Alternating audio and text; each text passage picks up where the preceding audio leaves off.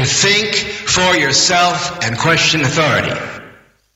Radio na fali.com, proszę Państwa, witam serdecznie, jak zwykle, w sobotni wieczór, proszę Państwa, w Radio na Fali, w hiperprzestrzeni. Ja mam na imię Tomek, mam nadzieję, że macie ze sobą bardzo miły dzień. Przynajmniej ci, którzy mają dzień za sobą, wiem, że w innych strefach czasowych dzień dopiero się zaczyna. Także Wam wszystkim życzę bardzo miłego dnia. Na sam początek, jak zwykle, pozdrawiam serdecznie i wielce z tego serca wszystkich mecenasów Radio na Fali. Pisanow, kochani, wielkie dzięki za wspieranie. Namaste. Pozdrawiam wszystkich słuchaczy online, którzy aktualnie się zgromadzili przy radioodbiornikach i właśnie słuchają mojego głosu, który dochodzi z otchłani. No i wszystkich słuchaczy offline, którzy słuchają sobie tego później, gdzieś, nie wiadomo gdzie. Wszystkich Was pozdrawiam. No i oczywiście pozdrawiam słuchaczy Radia Paranormalium, które retransmituje hiperprzestrzeń. Skype do radia to oczywiście radio na fali.com, jeżeli chcecie się odezwać. A wszystko jest absolutnie live, także możecie śmiało się odzywać na żywca, jeżeli macie jakieś refleksje. Ja oczywiście zapraszam Was wszystkich bardzo serdecznie na wieczorową porę, która jak zwykle zaraz po hiperprzestrzeni. Też oczywiście ja za mikrofonem. Także niewiele się zmieni, niewiele się zmieni, ale zapraszam moi drodzy, jak nie macie jakichś planów, żeby zacząć spać. Yy, dziękuję wielce i serdecznie wszystkim za maile. Na wszystkie już odpisałem, także... Wow, udało mi się. Sorry kochani za czekanie, za czasami zwłokę z odpisywaniem na maile. No i co? Co dzisiaj moi drodzy? Co dzisiaj w hiperprzestrzeni? Dzisiaj oczywiście... No nie wiem czy oczywiście, dla mnie to oczywista sprawa. Taki temacik, który wynikł e, z ostatniego tygodnia, bo ja się złapałem e, przypadkowo za pewną książkę, jak sobie przeczytałem tą książkę, pojawiło się jak zwykle kilka innych rzeczy dookoła i tak dalej, i tak dalej, kilka refleksji, kilka rzeczy w moim życiu, kilka wspomnień, to wszystko jakoś tak zawirowało. Troszeczkę dookoła tej książki, trochę dookoła troszkę innych refleksji, a głównie dookoła przyglądania się temu, co się aktualnie dzieje. Ta kwestia, nie wiem, tak zwanej transformacji, nie wiem jak to zwał, to takie fajne pasujące słowo, tego co się w ogóle aktualnie dzieje na świecie, jest właśnie kwestią, która będzie zaprzątała mój dzisiejszy wieczór, ale w troszeczkę innym aspekcie. Myślę, że dla niektórych doskonale znanym, bo niejako podstawa dla istnienia hiperprzestrzeni poniekąd. Nad aspektami psychoaktywnymi tej transformacji, moi drodzy, nad tym, gdzie jest granica światów, czego właściwie się uczymy, co doświadczamy i tak dalej, i tak dalej. O tych wszystkich rzeczach dzisiaj w hiperprzestrzeni, także zapraszam Was wszystkich bardzo serdecznie. Tak, tak, będzie troszeczkę psychoaktywnie, zresztą nic dziwnego, sam jestem użytkownikiem substancji psychoaktywnych od lat, od lat i absolutnie nie mam zamiaru tego ukrywać, a wręcz odwrotnie, zamierzam o tym głośno mówić, bo są to lekarstwa, jest to medycyna, która została nam zabrana z wielu różnych powodów. O tym dzisiaj nie będę za bardzo wspominał i o tym mówił, może gdzieś tam przemknie po drodze, jak zwykle, ale bardziej o takim koncepcie, który jest jakby związany z całością, będę próbował jak zwykle zamknąć to wszystko w jedną wielką całość. Także dzisiaj troszeczkę o tych granicach światów, o tych psychoaktywnych doświadczeniach, o w ogóle normalnych doświadczeniach, o wielu rzeczach dookoła. Tu nie będę wam zdradzał. Zostawię to wszystko. A co? Niech się toczy, jak już się wytoczyło. To niech się toczy, proszę Państwa. Pozdrawiam w ogóle wszystkich na obecnych na czacie Radia na Fali. Peace and love, kochani. Jeżeli nie jesteście na czacie Radia na Fali, dzisiaj nie ma zbyt wielu linków. Ja w ogóle zamierzam po prostu opowiedzieć kilka historyjek Także będę Was oszczędzał z linkami, ale tak czy siak na czacie jestem, pomimo że nie będę nic wklejał, to jestem, jestem obecny i myślę, że nawet lepiej niż jednym okiem będę dzisiaj ogarniał, bo z okazji takiego przemeblowania tego wszystkiego dookoła mnie, a mam taką komfortową sytuację, że mogę już na ten czat sobie spokojnie czasami zajrzeć i nie muszę przekręcać głowy poprzez statyw, poprzez mikrofony, robić jakichś dziwnych takich kombinacji ekwilibrystycznych kojarzących się z bardzo wysokim zaawansowaniem używania jogi. Żadnych takich tutaj nie będę robił. Ale dzięki temu, dzięki temu, że nie muszę tego robić, będę troszkę bardziej żywo obecny na czacie, przynajmniej wzrokiem. Nie wiem, czy będę się odpisywał, jak zwykle było mówienie do mikrofonu, jest mówieniem do mikrofonu, także słuchajcie, dzwoncie, dzwoncie, bo dyskutowanie z czatem to jest jakiś taki dowcip, proszę Państwa, kiedy wszyscy możemy się spotkać w rzeczywistej sytuacji, porozmawiać ze sobą normalnie, najmniej skorumpowanym y, komunikatem, bym powiedział, czyli po prostu na paszczę, na gębę. Także zapraszam dzisiaj dzwonić się, odzywać. Oczywiście, jeżeli macie jakieś refleksje, to śmiało też walcie je na czata. Tak jak mówiłem, zaglądnę, ale zdecydowanie, moi drodzy, odwagi, odwagi troszeczkę. To tyle względem wstępu. Ja oczywiście jak zwykle mam przygotowany fajny soundtrack na dzisiaj. Też jak zwykle duży, nie wiem czy uda mi się puścić wszystko. Ale nie mogę się, nie mogę się opędzić od tego numeru. Poważnie, po prostu chodzi mi strasznie, strasznie i jest takim e, takim light motywem, który się czasami pojawia w moim życiu, szczególnie w ostatnim tygodniu. Jest czasami takim light motywem, który się pojawia też w radiu. To co, posłuchamy tego light motywu? Because Także posłuchajmy e, czegoś, co nas prowadzi w doskonały, myślę, nastrój. Jest sobota, naprawdę. Sobota imieniny kota, przy sobocie po robocie. Ja w ogóle muszę przygarnąć sobie troszkę więcej powiedzonego na temat soboty, żeby tu brylować troszeczkę, że niby taki wygadany jestem. To co, skoro przy sobocie, po robocie, to posłuchajmy, co tam z Samsonem. No parables coming from the past to guide I and I put in the future. I and I are Rasta, teaching the people and worldwide, all over. Empire and state must crumble and fall. His Majesty conquer them all. Lion, yes he was strong. Samson was a lion, yes he was strong. Samson was a lion, Samson was strong. Yes he was a lion, Samson was strong. Samson was a strong. A wysłuchacie radia na fali jak najbardziej. Słuchacie hiperprzestrzeni. Możecie śmiało zadzwonić radionafali.com ale jak zwykle dajcie mi chwilę, żebym tutaj się wygadał trochę, opowiedział kilka słów w ogóle, co i zaś w ogóle, o co chodzi z tym tematem dzisiejszym, z tą całą psychodeliczną historią, którą dzisiaj e, troszkę odkurzam, z tą granicą doświadczeń i wszystkimi tymi historiami i książką, którą czytałem, właśnie, bo to troszkę taki, jak to się mówi po angielsku, trigger, taki spust, który zapalił troszkę ten temat, żeby wrócić do niego. Ja czasami gdzieś tam o tym wspominałem, czasami trochę mniej, czasami trochę bardziej.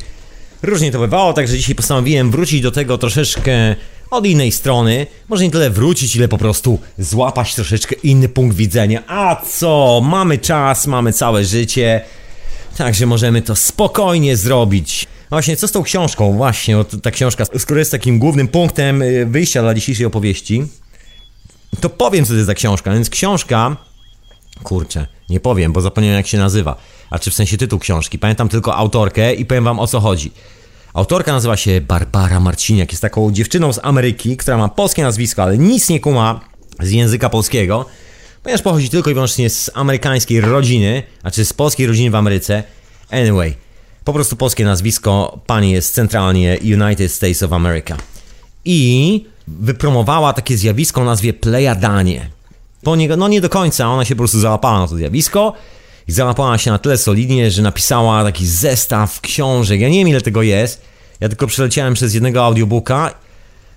Generalnie tak czy siak, po prostu siadłem i przesłuchałem sobie audiobooka na temat Plejadan, Plejadian, napisanego przez Barbarę Marciniak. Nie pamiętam kto to czytał, no nieważne, mniejsza o to cała historia, skąd się wzięła ludzka rasa, wszystkie te historie, wszystkie te opowieści, tajemnicze zwroty akcji, moce i tak dalej. No i przeczytałem tą książkę, przeczytałem. No i mam pewne swoje refleksje po tej książce, które tak dorastały wraz, może nie tyle z czytaniem, ile z słuchaniem kolejnego odcinka audiobooka, z kolejnego odcinka na kolejny odcinek, na kolejny odcinek, na kolejny odcinek.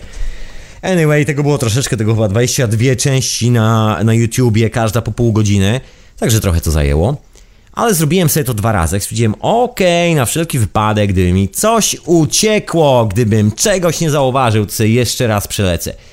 Trochę za drugim razem już się wymęczyłem, bo książka jest, no właśnie, no to opowiem jak widzę tą książeczkę troszeczkę, bo dla mnie, dla mnie jest to taki znak troszeczkę takiego, takiego właśnie, takiego zamieszania, które aktualnie panuje na świecie. Jest to doskonała ilustracja wszystkiego, co się dzieje. Taki bardzo holistyczny obrazek tej całej całości. O co chodzi z książką? Jeżeli ktoś z Was nie kuma co i zaś, więc ta postać, czyli Barbara, Barbara Maciniak, jest e, taką orędowniczką przekazów. Ja w ogóle jak przesłuchałem tych przekazów, dobra, to może, czekajcie, jak to się nazywa. Tak, to są chyba przekazy. Ja nie jestem takim specjalistą od tych wszystkich niesamowitych, ezoterycznych treści, no i generalnie ma przekazy od Pleiadian. No i miała całą serię tych przekazów i napisała o tym książkę. Książka jest pisana w takiej formie od nas do was. My, Plejadanie, mówimy wam, ziemianom, jak żyć, jak postępować. E, Co chwilę jest tam w tej książce, musicie robić to, musicie tamto, tamto, to, siamto, do rogu marsz, stać mi w kącie i czekać, aż nie powiem, kiedy jest dosyć. Takie wszystko rozkazujące, nakazujące i tak sobie czytam właściwie, słucham tego audiobooka. No i zaczynam wyłapywać troszkę tych wszystkich treści. Jeżeli jesteście oczywiście miłośnikami Barbary Marciniak, pozdrawiam w ogóle bardzo serdecznie. Na pewno miła, sympatyczna osoba, ale ta książka to jest taki, no nie wiem, jak dla mnie, cała ta historia po prostu wygląda, to się nazywa ghostwriting po angielsku, czyli siada sobie ktoś, wymyśla, że napisze książkę, że zostanie producentem książki, następnie zbiera całą dokumentację, pakuje to wszystko do kupy, idzie do wydawcy i mówi, słuchaj, mam tu pomysł, bo tak to wygląda w Ameryce, na książkę i książka jest mniej więcej taka, wiesz, yy, mówiąca o tym, że jest transformacja, czas zmiany, to jest modny temat dzisiaj, Spróbujmy to wydać. Ja tu mam troszkę takich materiałów, to się wszystko elegancko opisze, weźmie się dobrego pisarza, który to wszystko opakuje, ładnie poukłada. No i zrobimy z tego książkę. Książka będzie mówiła o tym, że Plejadanie wysyłają nam message z kosmosu. Wydawca popukał palcami w biurku, powiedział God damn, good idea, we gonna do it. No i chyba tak to zrobiono. Dlaczego takie moje podejrzenia troszeczkę? No bo to jest historia właśnie z całymi tymi doświadczeniami psychoaktywnymi, z granicami świadomości. Co w ogóle dzisiejsza hiperprzestrzeń ma wspólnego z tą książką? Przede wszystkim e, to moje spostrzeżenie. Tak sobie, słuchając tego audiobooka, nagle zauważyłem tak, fragmenty z Kastaniedy, fragmenty z kilku innych książek, fragmenty z Karlo, Karla Gustawa Junga, fragmenty z jeszcze innej książki, fragmenty z Borowsa, fragmenty z tego, z tamtego, z tamtego. Można by tych fragmentów wymieniać dużo. I to takie troszkę bezczelne fragmenty, bo dokładnie te same metafory w tym samym kontekście, tak po prostu jakby ktoś wziął i przepisał, nie skopiował, bo to nie jest skopiowane, tak w sensie copy and paste, tylko jest po prostu przepisane na nowo i to tak dosyć, powiedziałbym szczerze, mocno niechlujnie, bo jakby ślady oryginalnych autorów tam zostały, no ale to jest jedna rzecz z tego wszystkiego. No i oczywiście czuć tam bardzo mocno jedną bardzo ważną książkę, która się nazywa Acid Test i w ogóle tą całą historię związaną właśnie z Acid Test, z testem LSD, który odbył się w 1968 roku. O tym teście opowiadałem kiedyś, to był tak zwany psychodeliczny autobus. O nim jeszcze może parę słów dzisiaj wspomnę. Tak czy siak to jest w archiwum hiperprzestrzeni, także jeżeli ktoś z Was chce tam dotrzeć, to Archiwum Hiperprzestrzeni to jest jedna z audycji poświęcona LSD i właśnie substancjom psychoaktywnych i tam jest właśnie trochę więcej na ten temat. No i tak sobie tych Plejadan słucham, słucham i w pewnym momencie zaczynam łapać, że po raz kolejny słyszę jakąś tam opowieść i to dosłownie brzmi jak taki trip po dobrym kwasie, czyli po LSD, to taki konkretny. I to nie jest nic nowatorskiego, ani nic odkrywczego, a wręcz odwrotnie. Odebrałem to troszeczkę jako taką próbę zapakowania doświadczeń. Powiem wam po prostu, co myślę. O, i to będzie najszybciej. Odebrałem to jako próbę, aż ja brzmię. God damn. Więc co ja myślę o tej książce? Słuchajcie, ta kobieta zrobiła naprawdę solidny research, zebrała bardzo dużo opisów stripów psychodelicznych i to takich niektórych znanych opisów, które funkcjonują gdzieś tam w tak zwanym podziemiu psychodelicznym. Sprawy są bardzo dobrze znane, nie są niczym nowym. Pani Barbara Marciniak tutaj naprawdę nie wniosła nic do sprawy, jeżeli, jeżeli w ogóle cokolwiek wniosła. Przynajmniej z mojego punktu widzenia nic takiego tu nie ma. Anyway, i są to opisy tripów po LSD. Wygląda to, to tak, jakby wzięto i opisano całą tą historię, zapakowano w takie opakowanie Pleiadian, żeby nie było żadnych takich kontrowersyjnych treści, że jak to tak, nielegalna substancja psychoaktywna, po której człowiek wyskakuje przez okno, jak piszą w gównianych gazetach, jest powodem do powstania takiej opowieści. To niemożliwe, to nie może być. Nie możemy sprzedawać książki, o której wszyscy wiedzą, że jest napisana po kwasie. Nie znajdziemy klienta, słuchajcie, szukamy rozczarowanych gospodyń domowych, szukamy ludzi w wieku średnim, którzy przeżywają kryzys osobowości. Ci ludzie mają swojego adwokata, mają swojego e, pastora, mają swojego aptekarza, mają swojego lekarza, mają swojego dealera samochodów, mają swoją pracę, mają swój kredyt do spłacenia. Jak my tym ludziom sprzedamy opowieści po kwasie? No nie sprzedamy im opowieści po kwasie, bo oni są przerażeni. Tym ludziom trzeba sprzedać coś innego. Trzeba zrobić taki hollywoodzki film z Plejadanami w roli głównej. No i takie jest moje wrażenie dokładnie po tej książce. Inna sprawa, że te historie w ogóle opowiedziane w tej książce są autentycznie prawdziwe, jeżeli chodzi o opisy tych tripów. Ja nie będę wam tutaj mówił, co jest opisem tripu, a co nie, A myślę, że ci z Was, którzy używają LSD, używają substancji psychoaktywnych na co dzień, znaczy na co dzień, po prostu używają w swoim życiu, doskonale wyłapią te momenty bez żadnych problemów. Ja tu nie zamierzam podpowiadać, gdzie są. Myślę, że to jest to niezła zabawa, żeby to wyłapać, ale są one tak jawne, tak po prostu grubą nicią szyte, że tego się po prostu nie da nie zauważyć. Tego się nie da po prostu ominąć. O co tu chodzi? No jest to taka troszkę polaryzacja doświadczeń, bym powiedział. Bo tak, z jednej strony jest tu próba wrzucenia do takiej ogólnej świadomości, że jest coś więcej niż mniej, że są istoty z innych wymiarów i tak dalej, i tak dalej. To jest ten prawdziwy kawałek, który ja uważam za jak najbardziej prawdziwy w tej książce. To opisy właśnie tych tripów, tych podróży. No byłem nieraz na imprezie, na której znakomita większość uczestników była po dobrym kwasie. Nie mówię to o imprezach tak na 3, 5, 6 osób. Mówię o imprezach, które tam grubo ponad 200 osób. I Pierwsza rzecz, która się dzieje, to taka, że oczywiście puszczają granice, ludzie mają wizję, zaczynamy się ze sobą komunikować, każdy mówi, wow, stary, co za kosmos, widzisz to? I tak dalej, i tak dalej. Wszystkie te historie związane z wizyjnością, którą się wtedy osiąga. No i dokładnie podczas tych rozmów, podczas tych imprez są dokładnie te same opowieści, tylko że lepiej brzmiące niż w książce Barbary Marciniak absolutnie lepiej brzmiące, bo po pierwsze są to opowieści z pierwszej ręki, nie są zmanipulowane pod profilem wydawcy tego, żeby trafić do konkretnej grupy docelowej i sprzedać to jako coś rewolucyjnego. Jest to po prostu taki czysty, normalny, powiedziałbym wręcz zwierzęcy przekaz od jednej żywej istoty do drugiej istoty, która mówi, że właśnie jest w kosmosie i że właśnie odkryła sens istnienia całej ludzkości, siebie w tej ludzkości, siebie w tym kosmosie, i nagle odnalazła całe clue egzystencji. Teraz i wszędzie. No tak w wielkim skrócie oczywiście mówiąc. I tak mi się właśnie ta książka Barbary Marciniak skojarzyła. No i tak, tak poszedłem troszkę tropem, bo sobie posprawdzałem, co w ogóle z tą książką się stało, bo ta książka wywołała troszkę taką sensację wśród e, tak zwanej klasy średniej, która generalnie spędza wieczór bardziej z drinkiem niż z jointem. I e, dla nich jest to taka wow, wow, niesamowita rzecz. Po prostu zobaczył UFO, zobaczył inny świat. Nie, to niemożliwe. To człowiek nie może takich rzeczy widzieć. To tylko w telewizji na hollywoodzkim filmie. No i automatycznie z Barbary Manciniak, ta klasa średnia, która właściwie ma strasznie limitowaną ilość doświadczeń w swoim życiu, jakby ich doświadczenie sprowadza się chyba tylko do trzymania pieniędzy w portfelu i spłacania tymi pieniędzmi jakichś kredytów. I generalnie martwieniem się o to, jak po prostu kontrolować całe swoje życie tak, żeby jutro było tak samo przewidywalne, jak przewidywalne było wczoraj.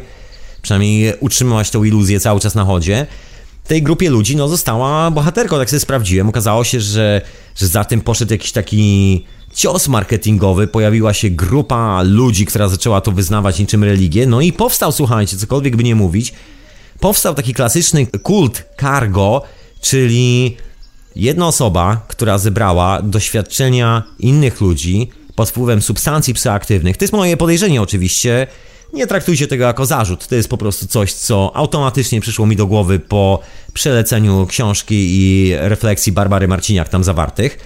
No i po zebraniu tych wszystkich tripów uporządkowano je, opisano w jakąś zgrzebną całość. Dzięki temu ta książka i te wszystkie opowieści o Playdanach są bardzo autentyczne i myślę, że to jest jakby klucz całego programu, bo te opowieści, te doświadczenia są autentyczne. My mamy takie doświadczenia, my podróżujemy do innych wymiarów, przynosimy ze sobą czasami mniejsze, czasami większe garści informacji, które nam wyjaśniają, o co w tym wszystkim chodzi, dzięki czemu czujemy się o wiele zdrowiej, o wiele lepiej na bardzo wielu różnych płaszczyznach w naszym życiu, właściwie ogólnie po prostu w naszym życiu.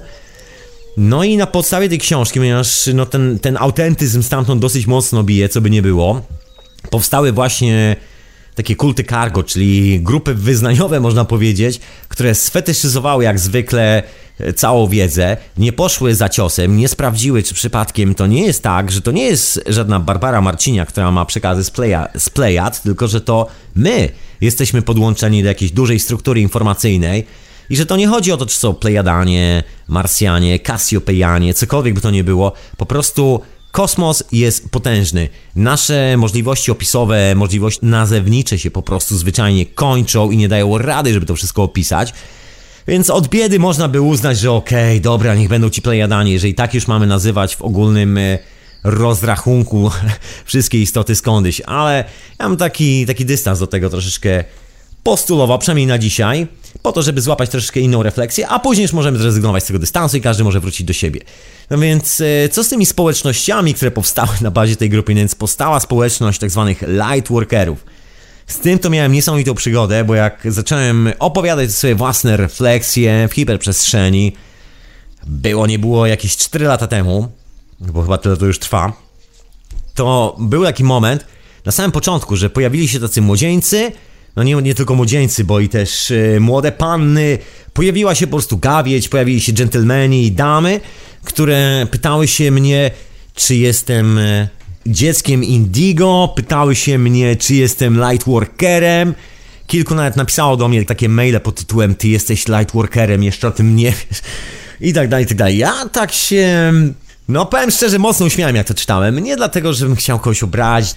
Jest to moim zdaniem bardzo rozrywkowa sytuacja i wynika z takiego sympatycznego, moim zdaniem, nie żadnego tam dramatycznego, z takiego sympatycznego nieporozumienia, które wynika ze struktury cywilizacji, w której funkcjonujemy, z tego, jak jesteśmy troszkę uczeni odbierać rzeczywistość.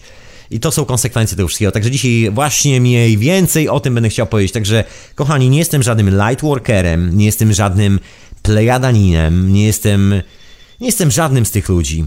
Tak czy siak jestem z kosmosu, anyway, ale to już opowieść na zupełnie inną historię. Po prostu jestem z kosmosu i myślę, że to akurat wystarczy. I wszystkie te rzeczy, o których jest mowa w tych wszystkich książkach o Plejadanach i tak dalej, okazuje się, znam doskonale od czasów swojej młodości, kiedy po raz pierwszy zderzyłem się solidnie z substancjami psychoaktywnymi i nagle się okazało, że właściwie no nie muszę mieć nikogo, kto mi pisze książkę na temat kim jestem, jak odczuwam, skąd przybyłem, dokąd zmierzam, bo wszystkie te informacje mam w sobie. No i zacząłem sobie czytać tą książeczkę, aż właśnie słuchać tego audiobooka, słuchać, słuchać i słuchałem. I tak jak mówię, pierwsza refleksja to była taka, że są to po prostu skolekcjonowane tripy po LSD, głównie. Szczególnie znalazłem tam jeden trip, który jest dosyć ciekawie opisany w bardzo takiej niszowej dokumentacji zrobionej kiedyś przez Timothy'ego Leary'ego, zdaje się w 62 roku. Także no tu już, że tak powiem, czerwona lampka się mocno zapaliła, bardzo mocno, ale z drugiej strony potwierdza to absolutnie autentyczność tych opowieści w książce. Nie oczywiście wnioski, które tam wynikają z tego, czyli żadnych rad galaktycznych, żadnych takich spraw związanych z trenowaniem siebie, z mówieniem sobie, co mamy robić, z takim, taką tresurą niczym taki pies policyjny, że mamy to, to, siamto, siamto.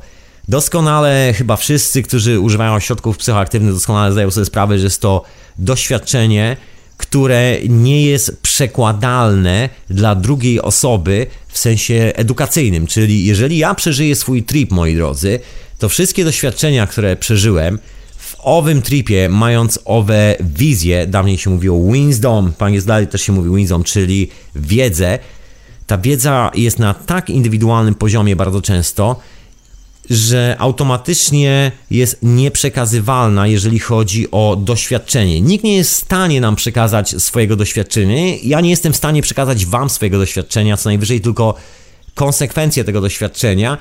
Jak stoimy na plaży i nadchodzi fala, to nie interesuje nas rzeczywisty poziom morza wypisany przez naukowców albo kogoś tam w jakiejś dokumentacji, albo w książce, jak ma być, jak jest skonstruowany świat, że morze dochodzi do tego poziomu i ani grama więcej, ani jednego milimetra wyżej.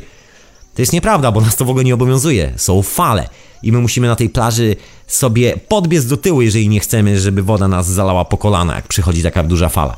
I dokładnie myślę, tak jest trochę z tą całą informacją, z tym całym trenowaniem, tresowaniem siebie nawzajem, z tym całym wymyślaniem tych trenerów, motywatorów, udawaniem tego, że jesteśmy w stanie komuś przekazać jakieś doświadczenie. Nie, nie jesteśmy, ale każdy z nas jest w stanie opowiedzieć o swoim doświadczeniu drugiej żywej istocie bez żadnego problemu. No tak, ale to jest opowiadanie o doświadczeniu. To nie jest tak, że ja, droga słuchaczko i drogi słuchaczu, tutaj cię przeoram, zmienię twoje życie i nie wiem, coś się z tobą stanie w każdym razie. Nie, nic się z tobą nie stanie, dopóki sam niczego nie zrobisz. I to jest taki myk, którego właśnie brakuje w tych wszystkich rzeczach. To dla mnie to jest taki papierek lakmusowy, który można sobie sprawdzić zawartość kwasu w tym wszystkim. rzeczywistą zawartość kwasu. Ja się tak zastanawiam w ogóle, czy po prostu nie chodzi o to, że autorka tej książki korzystała z LSD albo korzystała z psylocybiny i stąd są te opowieści. Tam w jej życiorysie jest taki moment, że ona zniknęła na moment do Meksyku. Inna sprawa, że nawet po tytułach jej książek widać potężną fascynację Carlosem Castanedą, który no, z pewnych dosyć oczywistych powodów jest mało strawny dla tak zwanej klasy średniej, która chce się rozwijać duchowo, ale jednocześnie nie stracić kontaktu ze swoim maklerem giełdowym i ze swoim adwokatem, ale oczywiście chcą się rozwijać duchowo, chcą budować lepszy świat razem ze swoim adwokatem i swoim kontem. Tak, tak, to na pewno będzie lepszy świat. I to po prostu się nie sprzeda, moi drodzy, bo u Castaniedy jest on tak dosyć okrutnie napisane, jak to jest w rzeczywistości, jak wygląda te prawdziwe zderzenie z tą drugą rzeczywistością, z tą granicą światów jak wygląda ta transformacja w nas.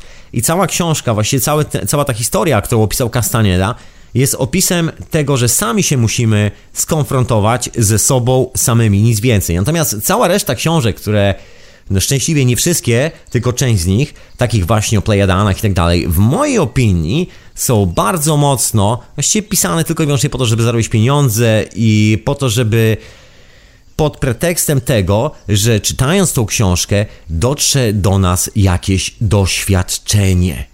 Hmm, no ja tak nie sądzę, proszę Państwa, nie sądzę, ale o tym to za chwilę, a na razie drobna przerwa na muzyczkę. Oczywiście, bo jak mówiłem, dobrałem sobie dzisiaj taki fajny secik, także mam nadzieję, że będzie bardzo miło. To co, odrobina muzyki, moi drodzy, a ja wracam po muzyce i dalej mówię o kilku swoich refleksjach i o kilku różnych historiach z tym związanych.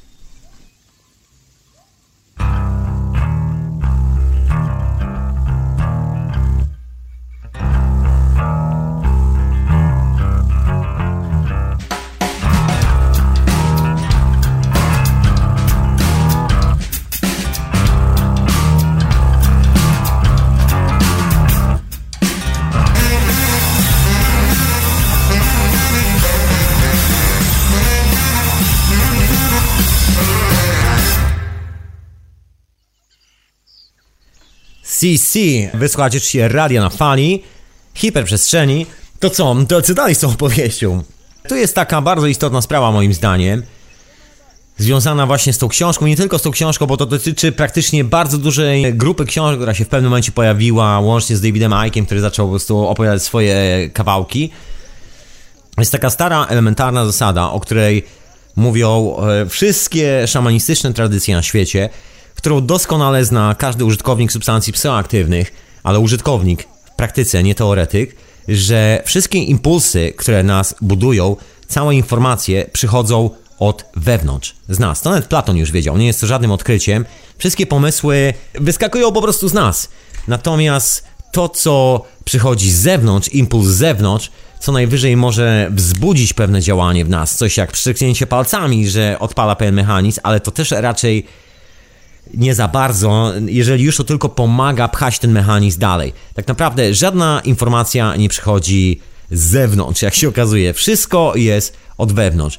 I tu jest taka trochę zabawna historia z książek o tych wszystkich lightworkerach, o tych wszystkich plejadanach i tak dalej.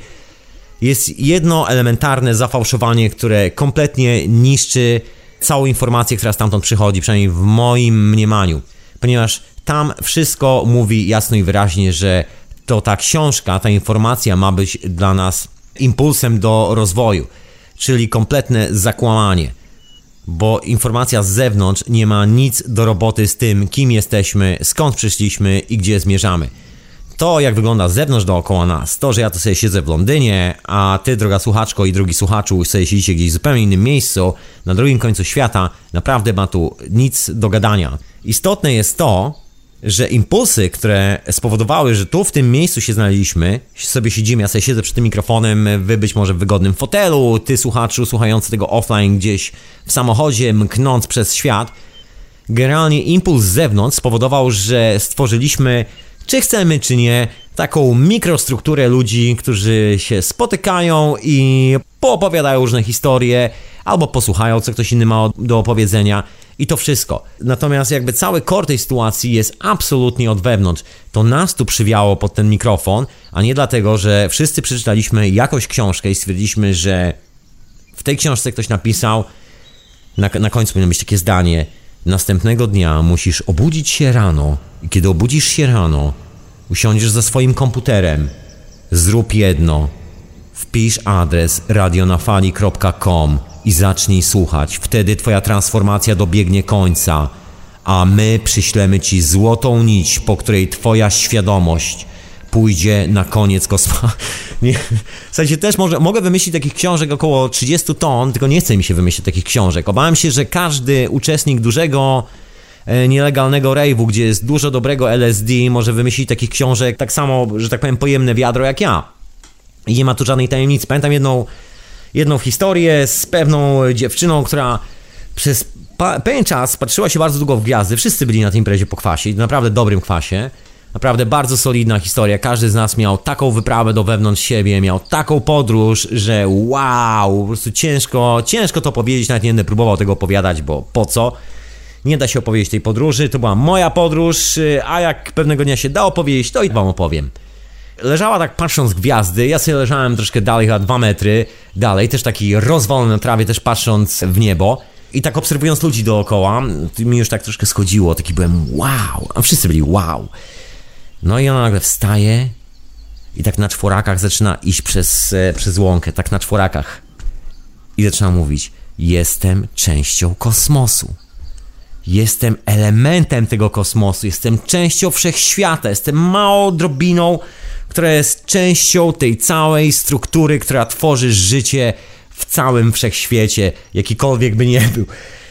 Tak, tak przykładając tą historię do tych wszystkich książek, które właściwie sprowadzają się ciągle do tego i samego, do próbie przekonania czytelnika, że faktycznie jest częścią kosmosu. Jesteś światłem! Jesteś światłem! Idź do światła! Great, great, ale wszyscy to wiemy. To jest takie, no oczywiste, powiedziałbym szczerze.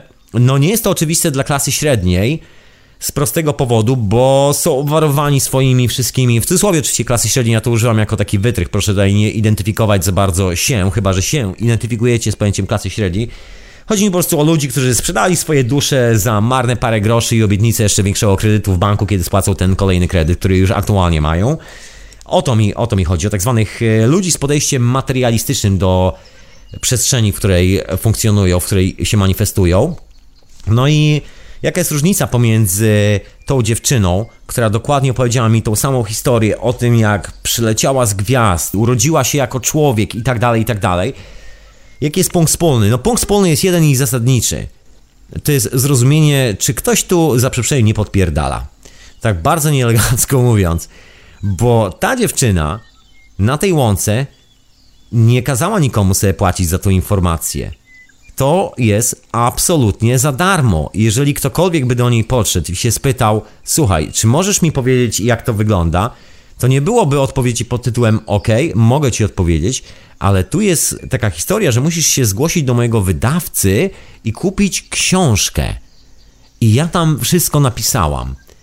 I to jest moim zdaniem taki kolejny, przynajmniej u mnie, nie wiem jak u was, ale dla mnie to jest taki mocny zgrzyt, kiedy widać, że centralnie po prostu jedno koło zębate nie zahacza o drugie, wręcz wyłamuje mu zęby, że nadchodzi jeden wielki crash i że nic się nie trzyma razem kupy. Nic a nic. Pierwsza rzecz, impuls z wewnątrz, wszyscy sami musimy w sobie zbudować. Taka jest moja opinia. Oczywiście można to traktować inaczej macie telefon radionafali.com na Skype'ie, także możecie zadzwonić i powiedzieć, jak traktujecie to inaczej, jeżeli traktujecie to inaczej. No ja traktuję to w taki, a inny sposób.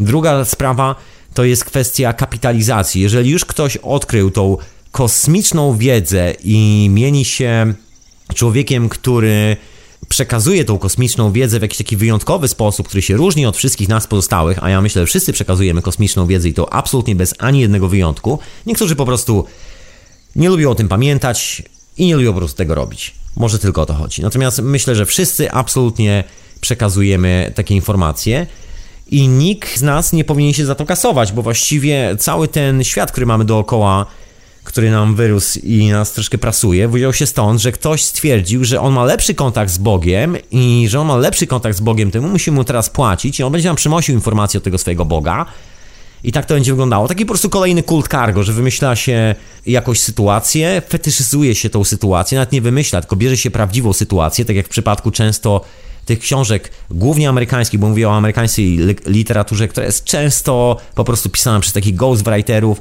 podpierdalaczy, którzy generalnie zaraz po wydaniu książki e, puszczają ogłoszenie we wszystkich możliwych mediach pod tytułem robię warsztaty, robię szkolenia, jedyne tysiąc baksów za jeden dzień, stary, naprawię twoje życie. Za tysiąc dolarów dziennie oczywiście.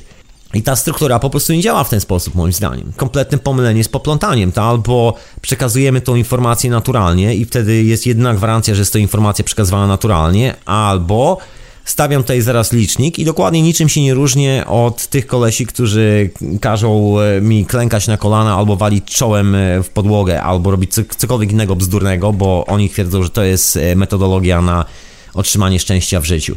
No i to jest taka zasadnicza historia, bardzo zasadnicza jak dla mnie. Po prostu nie da się tych dwóch spraw połączyć. Nie można zostać motywatorem, trenerem kogokolwiek, bo nikt z nas niczego się nie uczy od innych ludzi. Uczymy się sami od siebie, uczymy się z interakcji.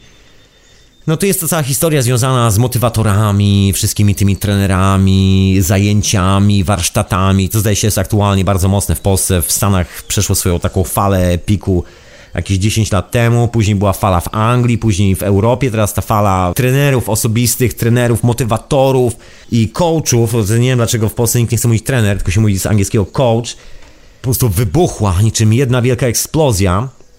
No i jest to właśnie takie, taka sprzeczność doświadczeń, moi drodzy, to taka kompletna sprzeczność doświadczeń. Bo właściwie jest to nic i wyłącznie jak tylko kapitalizowanie naszego czasu czyli zarabianie pieniędzy. Nie ma to nic wspólnego z wyzwoleniem, doświadczeniem, z żadnym dojrzewaniem.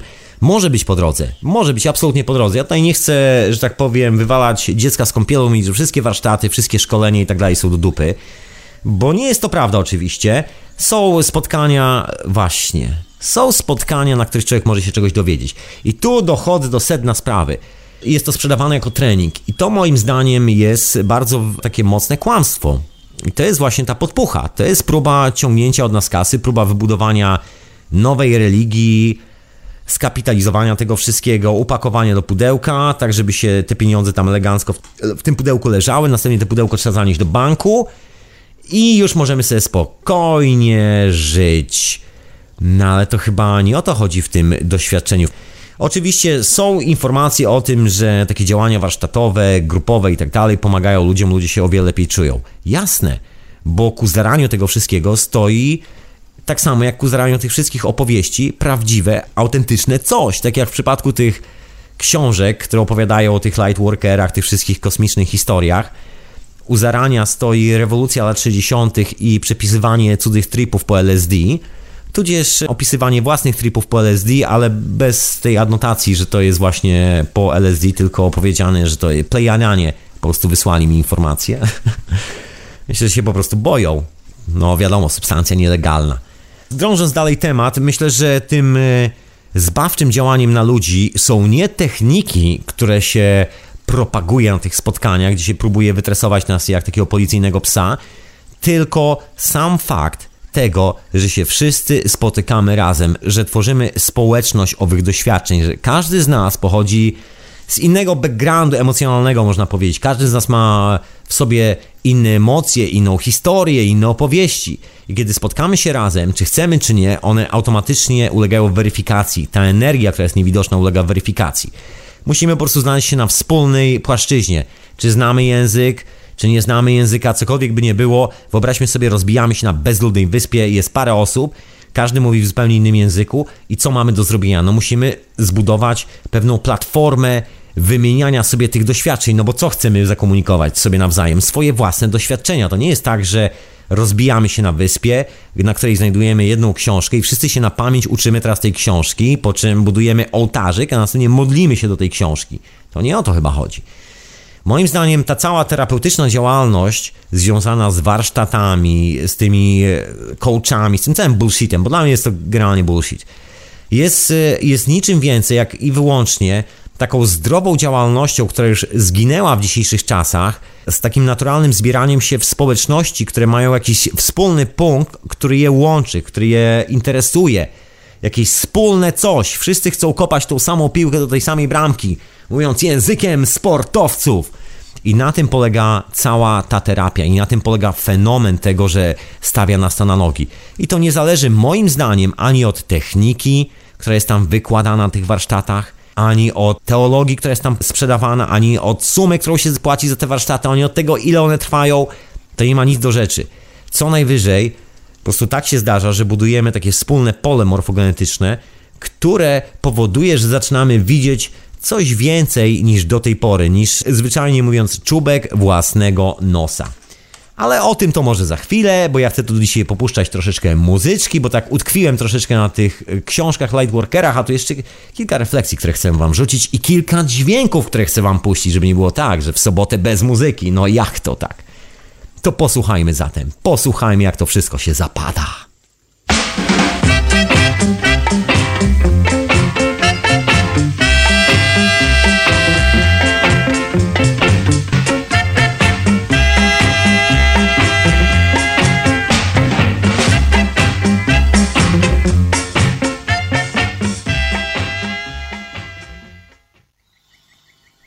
radionafali.com Hiperprzestrzeń, jak gdyby nigdy nic. Retransmitowana też w radiu Paranormalium. Ja mam na imię Tomek, a Skype do mnie chcesz się odezwać, druga słuchaczka albo drugi słuchaczu. To oczywiście radionafali.com na Skype'ie. Zapraszam serdecznie. To ja dalej z tym, z tym leczeniem w ogóle, z tą terapeutyczną rolą warsztatów. Słuchajcie, terapeutyczna rola tych warsztatów ma no jeden taki elementarny punkt – Właśnie to, że spotykamy się razem i że wykonujemy dokładnie te same czynności. Jeżeli ktoś z Was słucha wytrwale hiperprzestrzeni, to na pewno pamięta odcinki o propagandzie, jak jest skonstruowana propaganda. Bo dokładnie za każdym warsztatem, każdym treningiem, za każdym coachem, za każdym cwaniakiem, który chce nas wydoić z kasy, opowiadając, że zmieni nasze życie w ciągu łamka sekundy, jest dokładnie ta sama historia jak za propagandą. Stoi dokładnie ten sam mechanizm. Mechanizm polega na tym, że grupa ludzi w określonych cyklach wykonuje dokładnie te same czynności i tworzą energię, która następnie ich zaczyna wypełniać. I zaczyna, że tak powiem, produkować jakieś kolejne elementy tej układanki. Ale żeby to wszystko się mogło pojawić, zamanifestować, to każdy z osobników, który, który się spotyka na końcu w tym jednym pokoju czy w jednym pomieszczeniu na tych warsztatach, musi przynieść tą całą historię ze sobą. To nie jest tak, że to tam się dzieje historia. To jest taki propagandowy wybieg e, sprzedawany często przez podpierdalaczy zwanych politykami, którzy mówią, to tu się dzieje historia teraz. Nie, synu, historia już się dawno wydarzyła. To ty chcesz tylko zabłysnąć tutaj, bo twoje ego po prostu nie pozwala ci zamknąć buzi i spokojnie odejść i zająć się uczciwymi sprawami w swoim życiu, a nie okradaniem, manipulowaniem ludźmi. I podobnie wygląda tutaj. Po prostu wspólna grupa ma zawsze takie działanie. No to jest ta cała historia, chociażby związana ze snami, moi drodzy. Dlaczego te plemiona są zdrowe, w których się opowiada sny? Ponieważ właśnie grupa ludzi się schodzi z czymś, każdy przynosi coś do tego garka. To jest jak gotowanie obiadu. No niczym to się za bardzo nie różni. Jeżeli chcemy się wszyscy najeść, bywamy na przykład głodni albo nie potrafimy gotować, może bardziej nie potrafimy gotować, i nie za bardzo chcemy to ogarnąć. Mamy taki problem własnej natury egocentrycznej, że nie chce nam się zmywać garków, nie chce się kroić marchewki i tak dalej.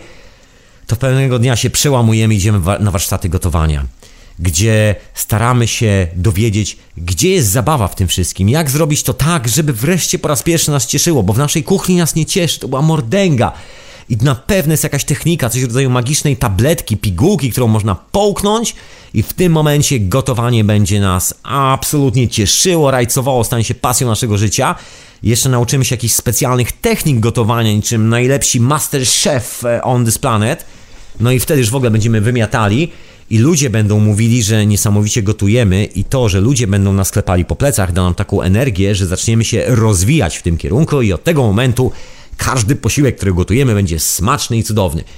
No nie wiem, czy tak do końca jest, na pewno jeżeli się zbierzemy z zamiarem ugotowania obiadu i wszyscy zapomnimy wziąć ze sobą składniki do tego obiadu, to poza garnkiem właściwie nie będziemy mieli nic.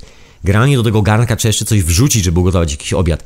I naturalnie, czy chcemy, czy nie, ponieważ każdy z nas jest elementem tego kosmosu, częścią tego kosmosu, częścią tej układanki. Każdy z nas jest lightworkerem, każdy z nas jest plejadaninem, no może nie każdy, no ale większość z nas chyba tak. Każdy z nas jest z kosmosu, czy chcemy, czy nie. Mieszkamy w środku kosmosu, gdzieś, słuchajcie, na statku kosmicznym o nazwie Ziemia, także ciężko było traktować się jako ktoś inny.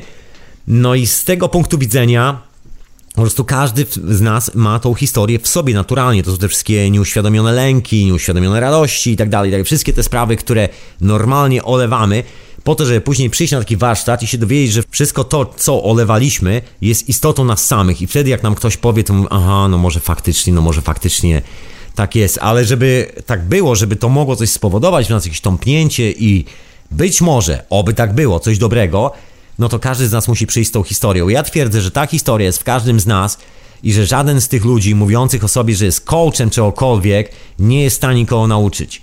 Po prostu to jest, to jest taki troszkę, nie wiem czy dramat cywilizacyjny. jest to takie odbicie tej cywilizacji w skali mikro od tego, co mamy w skali maksymalnej w postaci korporacji. Przecież tam jest dokładnie to samo. Wszyscy idą na firmowy piknik, firmowa kolacja, firmowe zabawy grupowe. No i to jest dokładnie to samo, tylko że już operujemy na czymś innym, bo o ile w pracy operujemy na naszym portfelu, naszej zdolności kredytowej, tutaj kiedy się przenosimy do tego innego świata, operujemy na naszym dobrym samopoczuciu się po pracy, tak żeby nasz szlak nie trafił, kiedy zaczniemy się zastanawiać, czy nasze życie ma sens. No i to są takie sytuacje, które powstrzymują niektórych przy, chyba przed tym, żeby ich szlak nie trafił bo przypadkiem mogłoby się okazać, że są częścią tej całej struktury przestrzeni, że de facto są strukturą tej przestrzeni, że to nie ma nic do odkrywania, nie ma nic do nauki, nie ma nic do motywowania. Nic tego, po prostu wszystko jest w nas. Wszystko w nas siedzi i czeka, aż sami pozwolimy temu wyjść na zewnątrz. No szczęśliwie akurat e, tak się składa czasami, że niektóre z tych treningów, nie jak się nazywa, to jest coaching, tak? czasami w kimś tam coś tam obudzą, ale to też y, naprawdę myślę, że to jest taka fetyszyzacja. My po prostu lubimy widzieć sens naszego życia poza nami. To jest historia związana z kasą, moi drodzy. Tak samo jak widzimy sens naszego życia w naszym portfelu i z tym, ile możemy wydać i jak możemy żyć, na jakim standardzie i co możemy mieć, to dokładnie to samo jest w naszej głowie od tej drugiej strony. Tylko, że tutaj nie ma kwestii kasy, tylko kwestia kasy została zastąpiona dobrym samopoczuciem się przy kasie. To jest taki fetysz troszeczkę, bo czujemy się gównianie, wiemy, że na przykład, nie wiem, robimy taką robotę, która niszczy połowę świata i naprawdę nie jest nam z tym dobrze. Nawet jeżeli udajemy, że jest z tym dobrze, to gdzieś nasz organizm się buntuje, bo przecież wybijamy drugą część planety, udając, że wszystko jest ok, także nic się nie stało, po prostu another day, another dollar, jak mawiają co po niektórzy. No ale to boli po prostu, bo zabijamy sami siebie, zniszczymy swój własny statek kosmiczny, na którym podróżujemy, nie zbieramy własnych doświadczeń, ponieważ nasze własne doświadczenia mogłyby nas wyrwać na taką orbitę, z której byśmy już nie wrócili do tej zdolności kredytowej prawdopodobnie, albo, albo i wrócili, kto to wie, właśnie tego nikt nie wie. Wszyscy szukają tej stabilności, tego czegoś, co jest przewidywalne. No jedynym, co jest przewidywalne, to jest przewidywalna opcja warsztatów, ponieważ warsztaty trwają od do i wiadomo, wszyscy czują to podświadomie, że właściwie nic tam się za bardzo nie dzieje, poza tym, że dowiadujemy się kilku technik, i dopóki nie zaczniemy skorzystać z tych technik i tak dalej, i tak dalej, i tak dalej, i tak dalej, i tak dalej, i tak dalej, dopóki nie wykonamy jakichś e, masakrycznych kroków do tego momentu i tak nie będzie działało, a szczęśliwie są też te techniki, tak, że na przykład kiedy mózg nam podpowie, że tu nie powinniśmy jej stosować, a tam powinniśmy, to sobie ją tak troszkę tuningujemy. Stąd się biorą te wszystkie teorie na temat, jak wyglądają wszystkie te pozostałe światy i takie już opisywane i, i próba opowiadania nam tego, jak wygląda nasze życie przez innych ludzi, którzy właściwie sami chyba nie przeżyli własnego życia. No i próbują troszkę definiować nasze działania, kim jesteśmy, co robimy i tak dalej, i tak dalej. Szukanie, słuchajcie, głosu z zewnątrz w zastępstwie twojego własnego głosu, który mamy w swoim własnym sercu i swojej własnej głowie. Po prostu szukamy na zewnątrz tam chcemy znaleźć rozwiązanie naszych problemów. No jest to związane, co by tu nie mówić, z naszym egocentrycznym tripem. Po prostu gówniana jest sytuacja, w której zauważamy, że właściwie jedyne problemy, jakie mamy, to te, które my sami generujemy. Jest to taka dosyć kiepska opcja, żeby sobie uświadomić. Lepiej jest pójść na warsztaty i za pomocą kogoś tam rozładować te problemy. Tak zwyczajnie, po prostu wiadomo, że możemy zrzucić na kogoś, że to nie jest nasza sprawa, że to on nam pomoże to załatwić. On, nam on zrobi nas, za nas zakupy, wytrzepie dywan, umyje okna, wygoni złe duchy, rozumiecie? A my usiądziemy, poczekamy, popatrzymy, tak żeby przypadkiem nasza zdolność kredytowa i budowanie tego nowego, wspaniałego świata przypadkiem się nie zachwiało, żeby, żeby cały czas było tak, jak było. No ja tu jestem e, troszeczkę jakby z boku tego wszystkiego, bo dla mnie te teorie są fajne, ale na papierze. Ciekawy koncept intelektualny do przeczytania, wszystko jest ok, a natomiast są to tylko i wyłącznie działania czysto teoretyczne, tu się dokładnie pokrywa ze współczesną nauką akademicką, wszystkie te kwestie lightworkerów i tak dalej, no bo tam się często też spotyka takie odwołania właśnie do tej akademickiej nauki, do, do kwantów, do powiększającego się wszechświata i to już wiadomo, że to jest wszystko ściema na maksa bo to nauka dokładnie tkwi w tym samym problemie, absolutnie w tym samym problemie. Wszystko to, co sobie wymyślili, jest fantazją naukową, jest taką książką science fiction, którą za pomocą aklamacji, czyli na 100 naukowców 80 się zgodziło, przyjmujemy to za prawo. Dlaczego się tych 80 zgodziło? No bo pracują dla korporacji, która akurat sprzedaje substancję chemiczną. E, XYZ dzięki temu finansują badania naukowe nad y, tym, żeby stwierdzić, że to naprawdę nie szkodzi. Także wszyscy chcą żyć dostatnio, nikt nie chce być biedakiem, także wszyscy głosują za. Aklamacja. To teraz jest prawo. Dzięki temu będziemy bogatsi, dzięki temu będziemy mieli więcej. No i do tego się to sprowadza. No to jest e, taki paradoks właśnie tych warsztatów, że tam ludzie wychodzą, e, opowiadają o liderach, o tym, e, jak kształtować swoją osobowość. Szaleństwo, szaleństwo. Dobrze nie każą tam nikogo się, nikomu się jeszcze związywać i wieszać pod sufitem. To było przerażające. To było przerażające. Słuchajcie, jest to odbicie takiego normalnego świata, który mamy. Jest to, tak jak wspomniałem, odbicie tego, co się dzieje w korporacjach. Tylko rzeczywiście nie chcemy tego nazywać korporacyjnym stylem życia, bo po prostu lubimy tak polaryzować, że akurat przez te 8 godzin, kiedy nie jesteśmy w pracy, robimy coś pożytecznego, a przez te 8 godzin w pracy robimy no trochę mniej pożytecznego. Jakoś tak to traktujemy taka fetyszyzacja. Mamy swoją religię, jesteśmy raz w jednej szufladzie, raz w drugiej, nie ma dysonansów, każda szuflada ma swoje własne zasady, szczęśliwie jak się pokrywają, bo wtedy można przyjść do pracy i powiedzieć komuś, wiesz, byłem na warsztatach, odkryłem swoją osobowość. Rozumiesz, tego typu historie, proszę Państwa, tego typu, tego typu. No ja to do końca nie kumam tego wszystkiego. Dla mnie jest to dokładnie taki kurt cargo, jak podążanie za liderem, to jest ta sama historia, że jedni wyznają krzyżyk i wszędzie ten krzyżyk muszą władować, drudzy z kolei wszędzie muszą władować jakiegoś mema z Facebooka. To jest dokładnie to samo. Każdy ma swoją teologię, którą sprzedaje. No może nie każdy, szczęśliwie nie każdy, tylko część. I ta nieszczęśliwa część nieustannie sprzedaje cudze pomysły, cudze pomysły. Nigdy nie sprzedają własnego pomysłu, nigdy nie sprzedają własnego doświadczenia. Zawsze jest to coś, co ktoś przeżył i powoływanie się na kogoś. To jest klasyczny numer dyskutowania o książkach, bo ten autor napisał to, a tamten napisał tamto, a siamten napisał tamto. No ja to w ogóle jestem przeciwnikiem takiego podejścia. Uważam, że w ogóle czas najwyższy przy opisie tych doświadczeń pokusić się o zadanie pytania na temat konsekwencji działań. Bo jeżeli chcemy się zmieniać, a nikt tak naprawdę do końca nie wie, na czym polega proces transformacji, ponieważ ten proces transformacji, przynajmniej nas samych, jest indywidualny. Każdy z nas, tak jak wspomniałem, ma własną historię do przerobienia, własne sprawy, własne życie. I nie ma tutaj czegoś takiego jak techniki. To jak książę Edward wspomina, nie raz, nie dwa, każdy mistrz ma swoją technikę, czyli każdy de facto jest mistrzem i na tym cała historia polega. Tutaj nie ma miejsca na teorię. To jest miejsce tylko i wyłącznie na praktykę i na konsekwencje tej praktyki. Czyli jeżeli coś zrobimy, nalejemy wody do garnka, włączymy ogień pod tym garnkiem, no to zacznie się gotować. To jest konsekwencja działań tego, że włączyliśmy ogień. I tak to wygląda. Cała historia z tym testem e, z LSD w latach 60., z tym kolorowym autobusem, którym knął przez Amerykę, polegała na tym, że Grupa, która prowadziła ten autobus, zaopatrzyła się w potężne zapasy LSD i jeździli od miasteczka do miasteczka, oferując każdemu mieszkańcowi darmowy acid test, czyli test LSD. Każdy mógł przyjść, dostać swoje LSD, usiąść sobie razem z nimi i przedilować tą całą historię. I wszystko było ok. I to jest moim zdaniem jedyne sensowne rozwiązanie to jest dzielenie się takim prawdziwym doświadczeniem. Czy jeżeli człowieku chcesz przeżyć to, co ja przeżyłem, no to musisz granie wskoczyć tą samą historię, musisz zderzyć się z tym samym w sobie. To nie jest tak, że ja ci cokolwiek opowiem i że to cokolwiek zmieni, transformuje. No jak mówię, jestem tutaj naprawdę przeciwnikiem takiego podejścia, że ktoś zrobi coś za nas. Inna sprawa, że nigdy w życiu mi się nie zdarzyło zobaczyć czegoś takiego w działaniu w życiu. Absolutnie.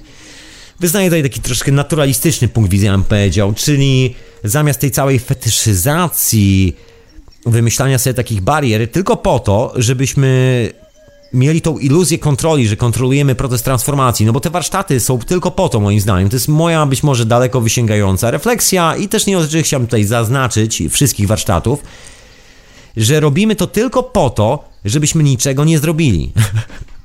Tak, dokładnie. Dobrze usłyszałeś, słuchaczko, dobrze usłyszałeś, słuchaczu. Te warsztaty, te treningi, ci kolesie i dziewczęta, które nazywają się coachami, są tylko po to, żeby nic nie zrobić. Taka jest esencja tego wszystkiego. Do tego się to sprowadza. Bo to są ludzie, którzy odgrywają taką rolę przed nami, że biorą na siebie część naszych problemów, przez co dzięki temu mogą powiedzieć, że właściwie mają jakieś tam uniwersalne rozwiązania, uniwersalne rozwiązania na całą tą historię. No rzeczywistości tych uniwersalnych rozwiązań nie mają na nic. Są tylko rozwiązania dotyczące takich indywidualnych historii. Jedynie możemy się spotkać w tym jednym tajemniczym punkcie, w którym przechodzimy granice światów. I nikt nam nie może tego opowiedzieć, co najwyżej możemy sobie sami poopowiadać, jak było, i jak się tam czujemy i jakie są nasze refleksje z tego wszystkiego. No ale to już jest konsekwencja działania. Działaniem jest wdepnięcie w to i poznanie to na własnej skórze. No i tak jak wspomniałem, ja tu jestem zwolennikiem takiego naturalistycznego punktu widzenia, nie fetyszyzacji, nie ubierania wszystkiego w jakieś kolorowe sukienki, wstążki itd., tak itd. Tak to musi być proste działanie. Czyli w moim przypadku chociażby psylocybina i w ciepły, miły wieczór prosto na łąkę z dala od ludzi. Nie do książki o Plejadanach, nie do książki o Lightworkerach, nie do rewelacji Davida Aika, nie do tych wszystkich szaleństw, tylko do samego siebie.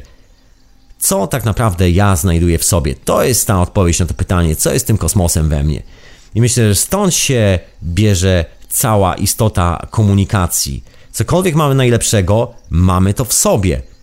Reszta, to co jest na zewnątrz, no jest różne, bardzo dyskusyjne. Oglądając się na tą cywilizację, którą mamy dookoła, ja bym tak stwierdził, że reszta to jest taki troszkę bardziej ściek. To, co my robimy, próbując zorganizować się za pomocą tresowania, trenowania tymi coachami, tymi szkoleniami czy, czy tego typu bzdurami, to jest taka próba polewania kamieni miodem i wcinanie tych kamieni. Mówienie, miód to jest fajny do, dodatek, dzięki temu kamienie dostają jeszcze bardziej szlachetnego smaku niż miały przed chwilą. To jest dokładnie taka sama sytuacja.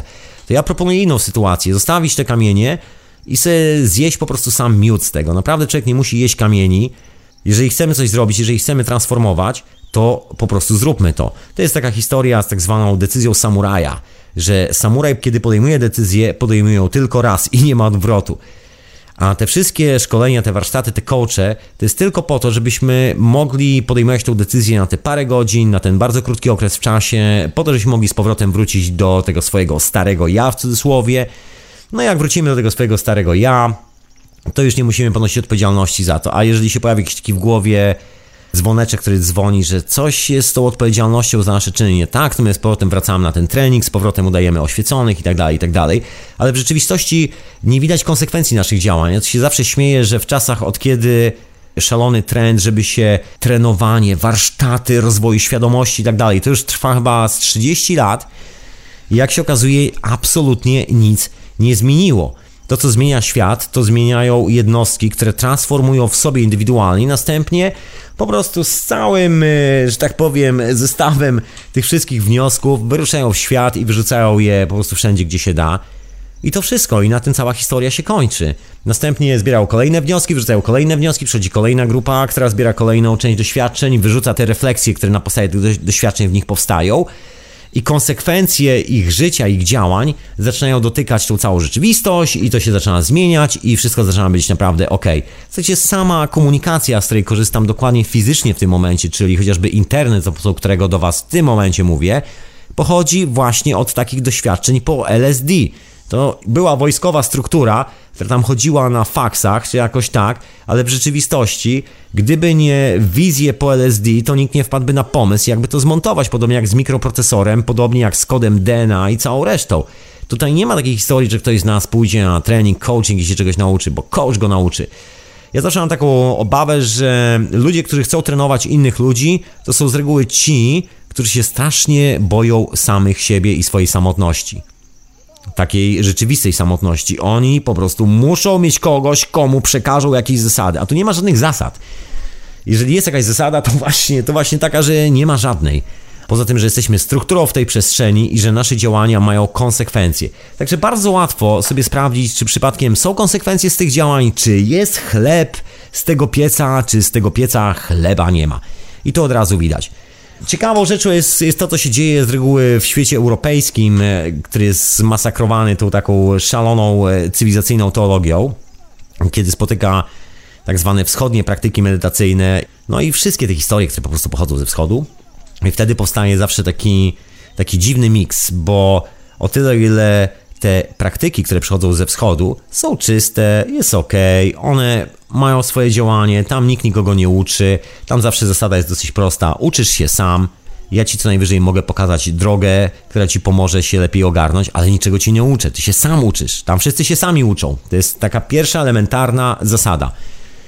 No i kiedy wszyscy się sami uczą, wszystko jest ok. Natomiast kiedy trafiło do Europy, to się zaczęło od właściwie duplikowania tego samego modelu, który mamy od kołyski, czyli tego modelu cywilizacyjnego, że jest prezydent, premier, armia, wszyscy ci psychopaci, cała ta struktura społeczna, jest bank, policja, coś tam jeszcze, są jakieś zasady, bo wszyscy się boją tego, co będzie jutro i wszyscy wymyślili, że jak zrobią z siebie stado niewolników, to jutro będzie bardziej przewidywalne. Aplikujemy dokładnie ten sam schemat do tych wszystkich praktyk wschodnich i nagle się okazuje, że wschodnie praktyki w Europie są nauczane.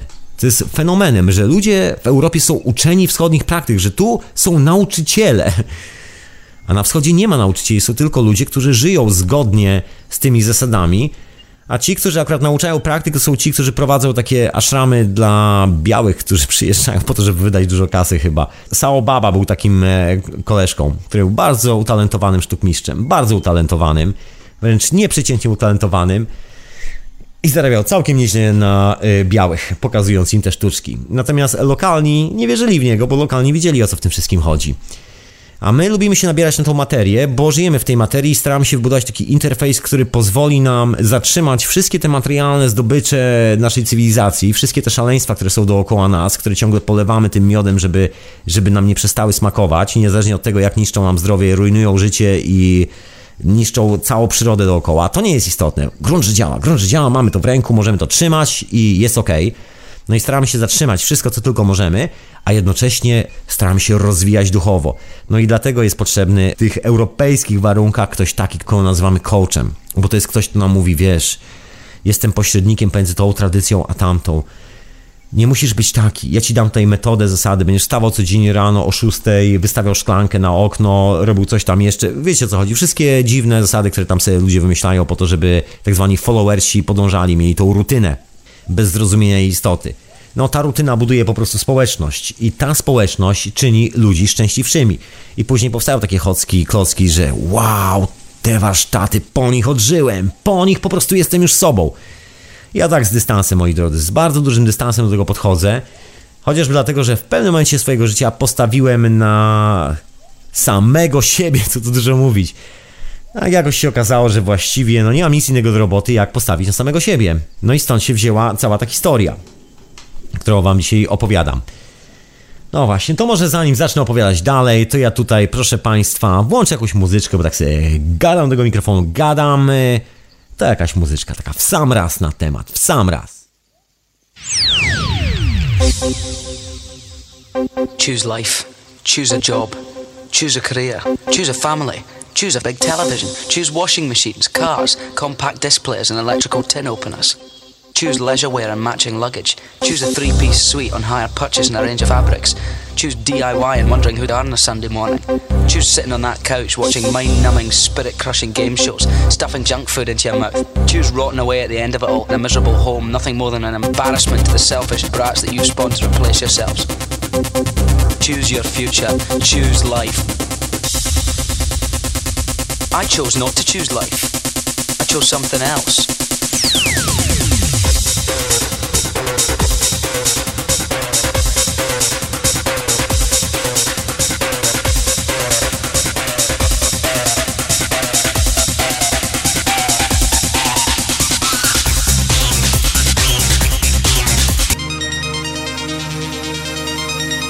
Choose life.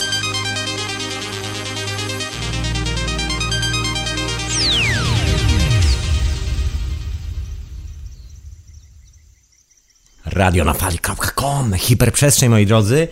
Retransmitowana w radiu Paranormalium, jak gdyby nigdy nic.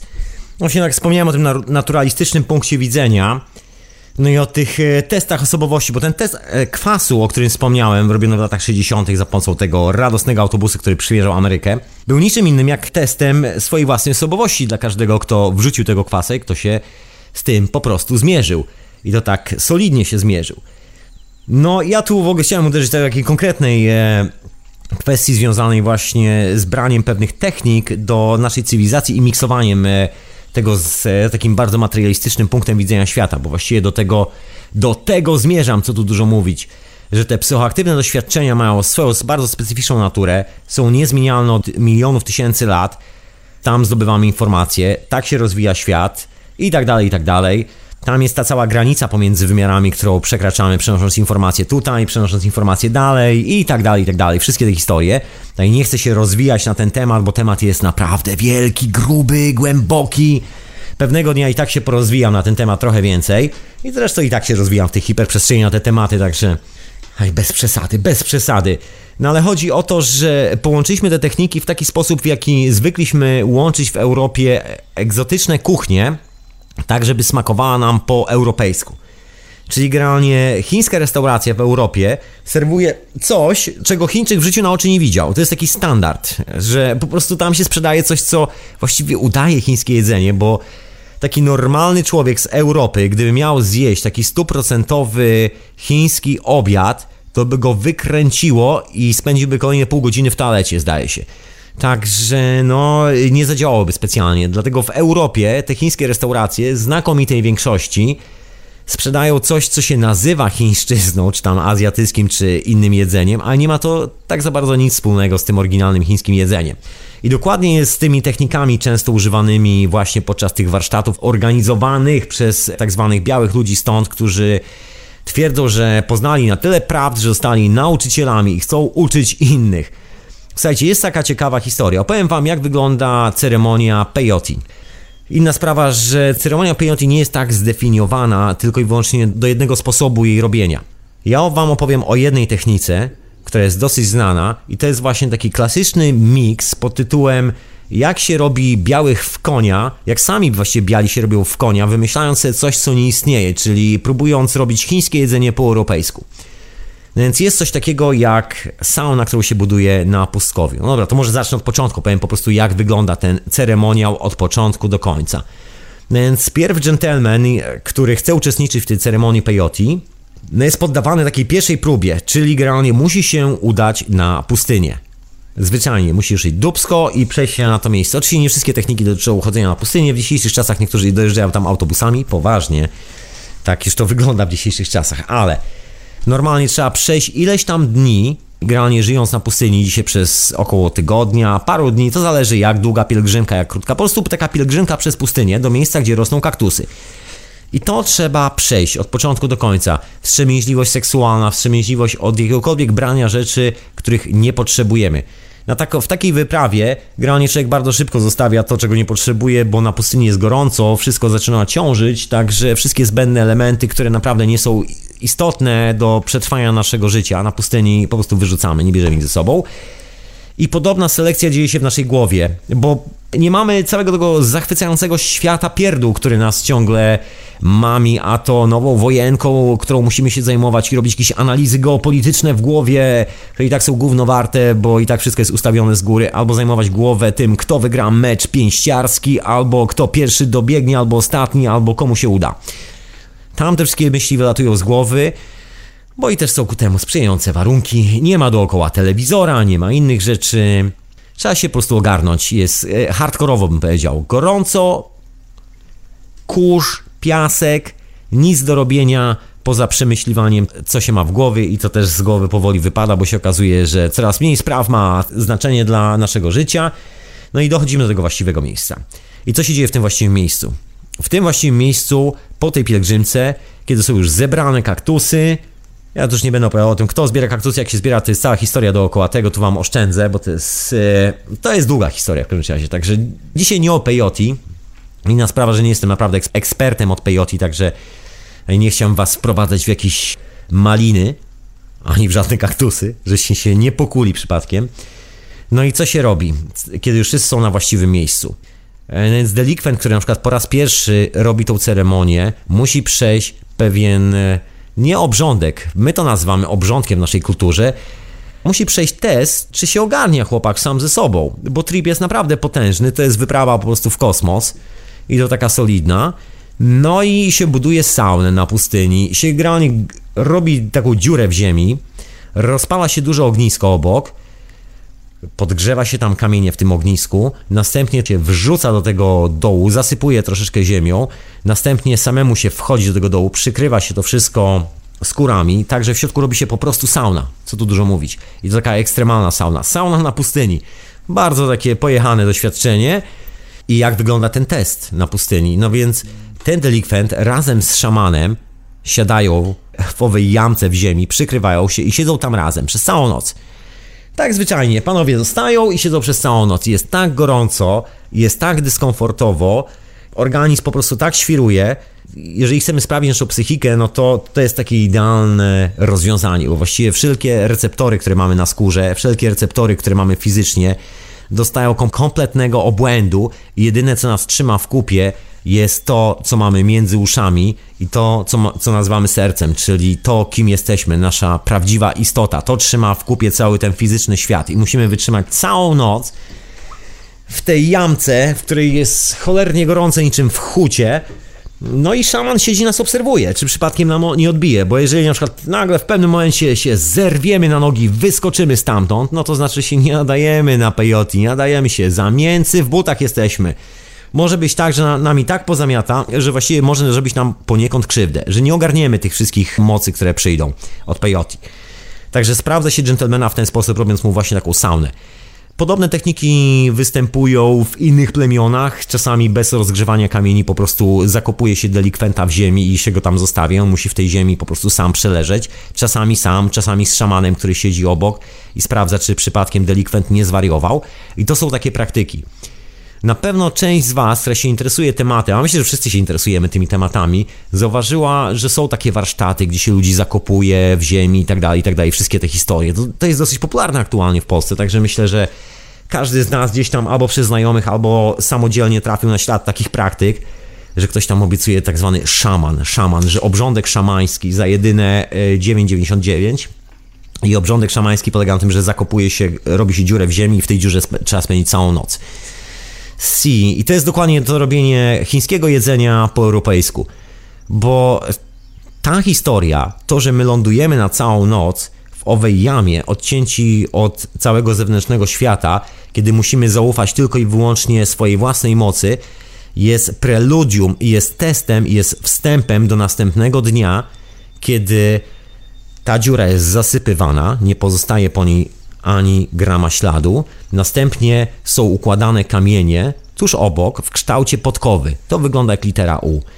Dookoła tych kamieni buduje się ognisko, które też wygląda jako, jak literka U. Robi się właśnie taki charakterystyczny kształt podkowy, ogniska. Ono nie jest zbyt duże, zależy od typi, które później tam stanie, ale generalnie jakieś maksymalnie 2 metry.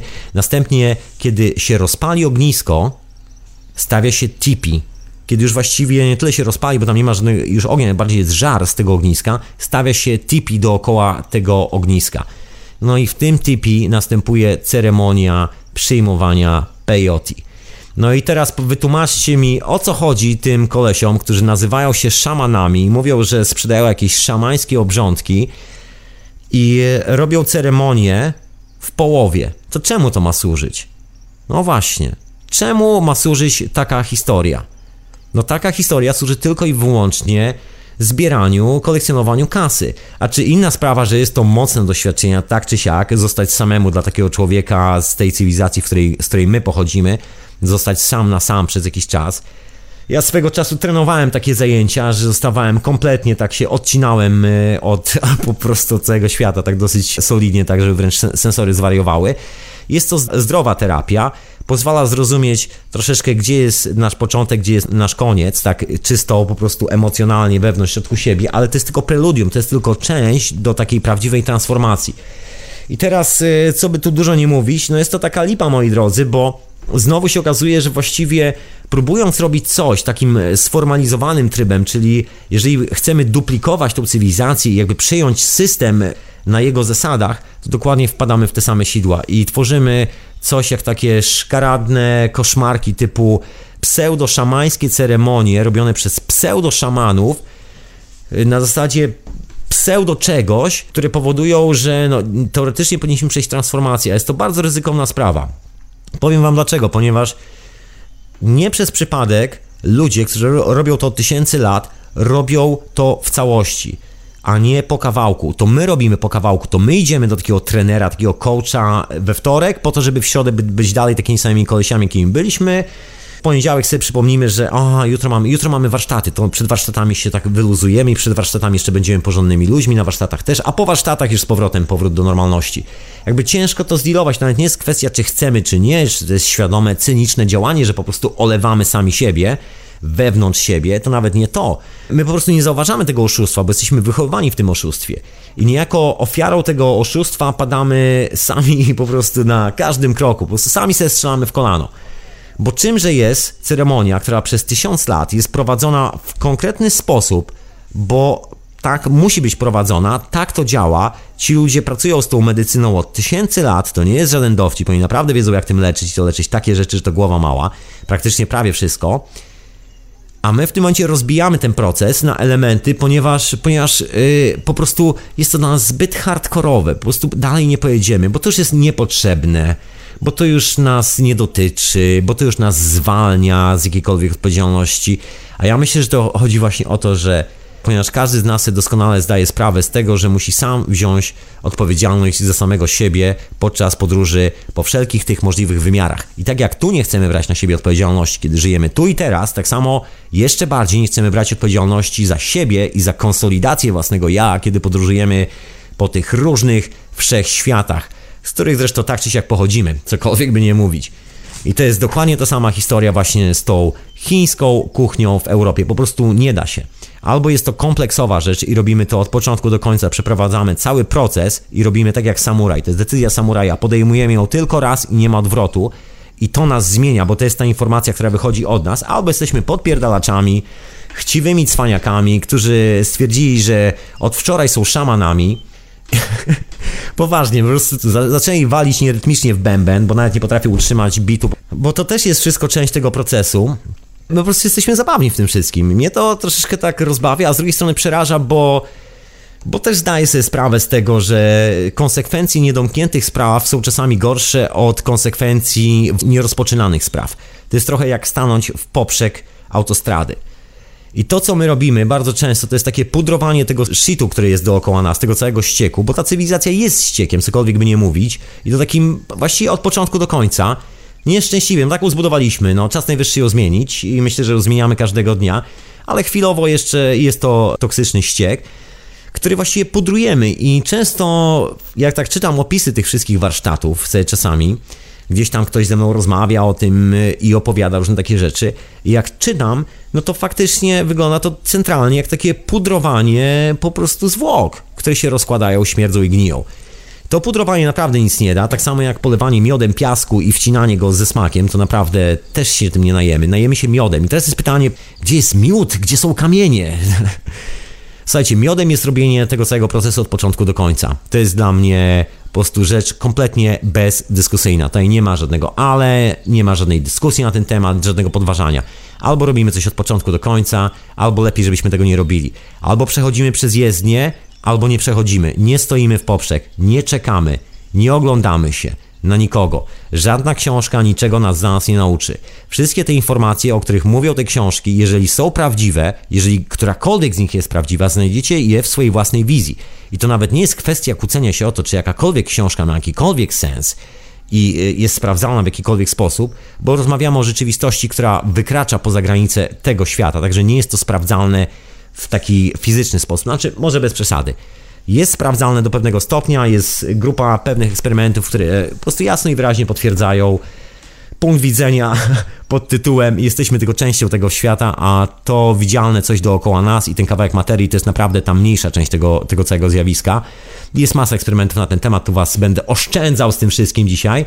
Generalnie koniec końców kompleksowa sprawa i że przerywając ten proces wprowadzamy patologię do tego procesu, tak naprawdę niszczymy go. To jest ta, tak, jakbyśmy posadzili roślinę i kiedy wypuściła pierwsze pędy, my już od razu ją ścinamy. Przecież ona za chwilę zdechnie. Tej roślinie trzeba pozwolić rosnąć. My nie zauważamy w naszym nabiegu, w naszym szaleństwie tego procesu, że drzewo rośnie, że drzewo samo siebie nie ścina w pewnym momencie, stwierdzając, że okej, okay, to ja się tylko zakopię w ziemi, powalę nierytmicznie w bębę, bo jeszcze się nie nauczyłem tłuc rytmicznie, ale twierdzę, że jestem szamanem i będę wszystkich leczył. I to jest właśnie to. A substancje to nie, substancje to nie jest nielegalne, zbyt ryzykowne, bo ja to w ogóle mam podejście od drugiej strony. Uważam, że wszystkie te sytuacje, te ceremonie, po prostu sama wiedza też o tym e, mówi jasno i wyraźnie, są sytuacjami, które towarzyszą, mają pomagać nam przy naszej wewnętrznej transformacji, która odbywa się za pomocą połączenia ze światem duchów roślin, ze światem duchu, ducha tej planety, takiego straight, takiego bezpośredni. Kanał po prostu one to one. W tym momencie znikają wszelkie ograniczenia związane z materią, propagacją tej materii. Łączymy się po prostu z tym kosmosem, którym jesteśmy i nie ma tutaj ale.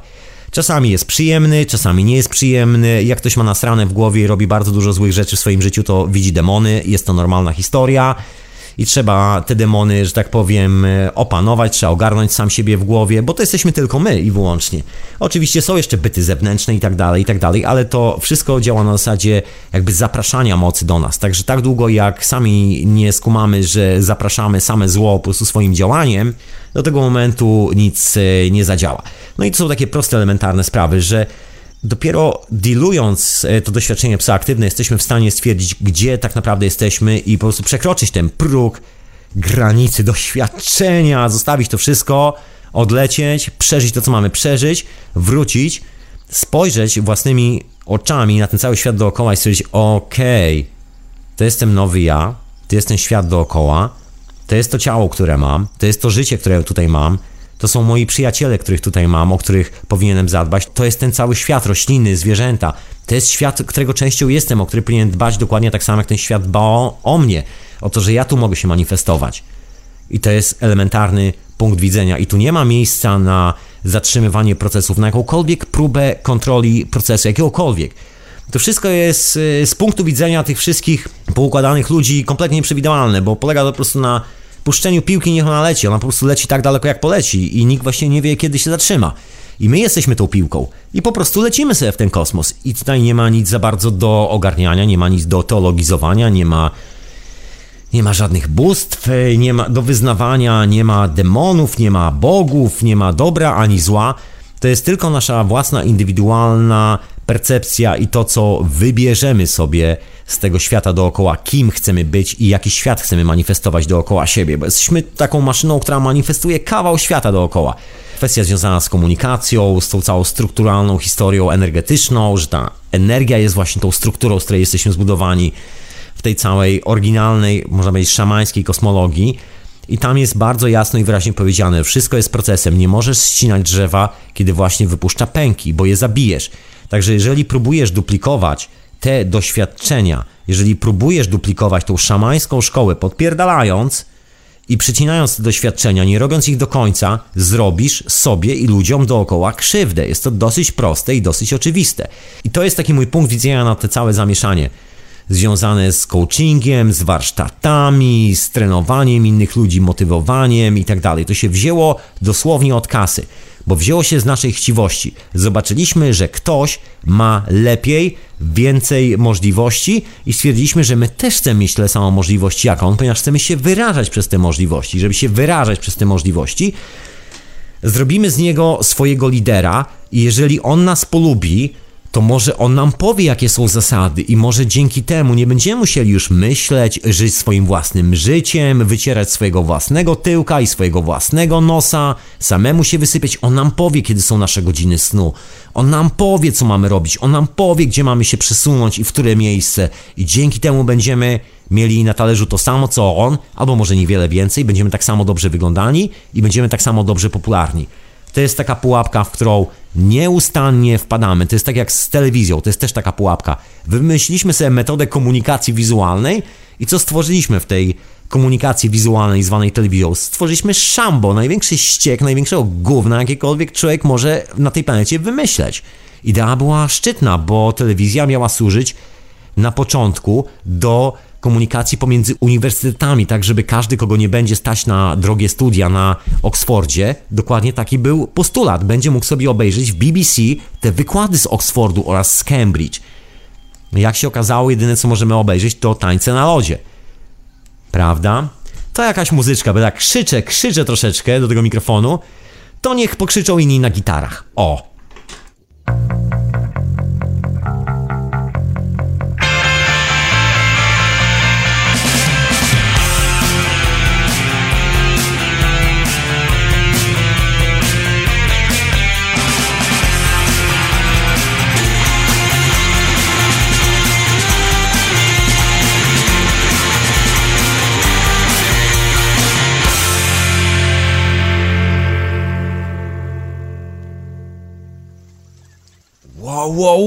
Łomot i bardzo fajny. The Pixies, The Pixies po długiej przerwie z powrotem zagościło w radio na fali w hiperprzestrzeni.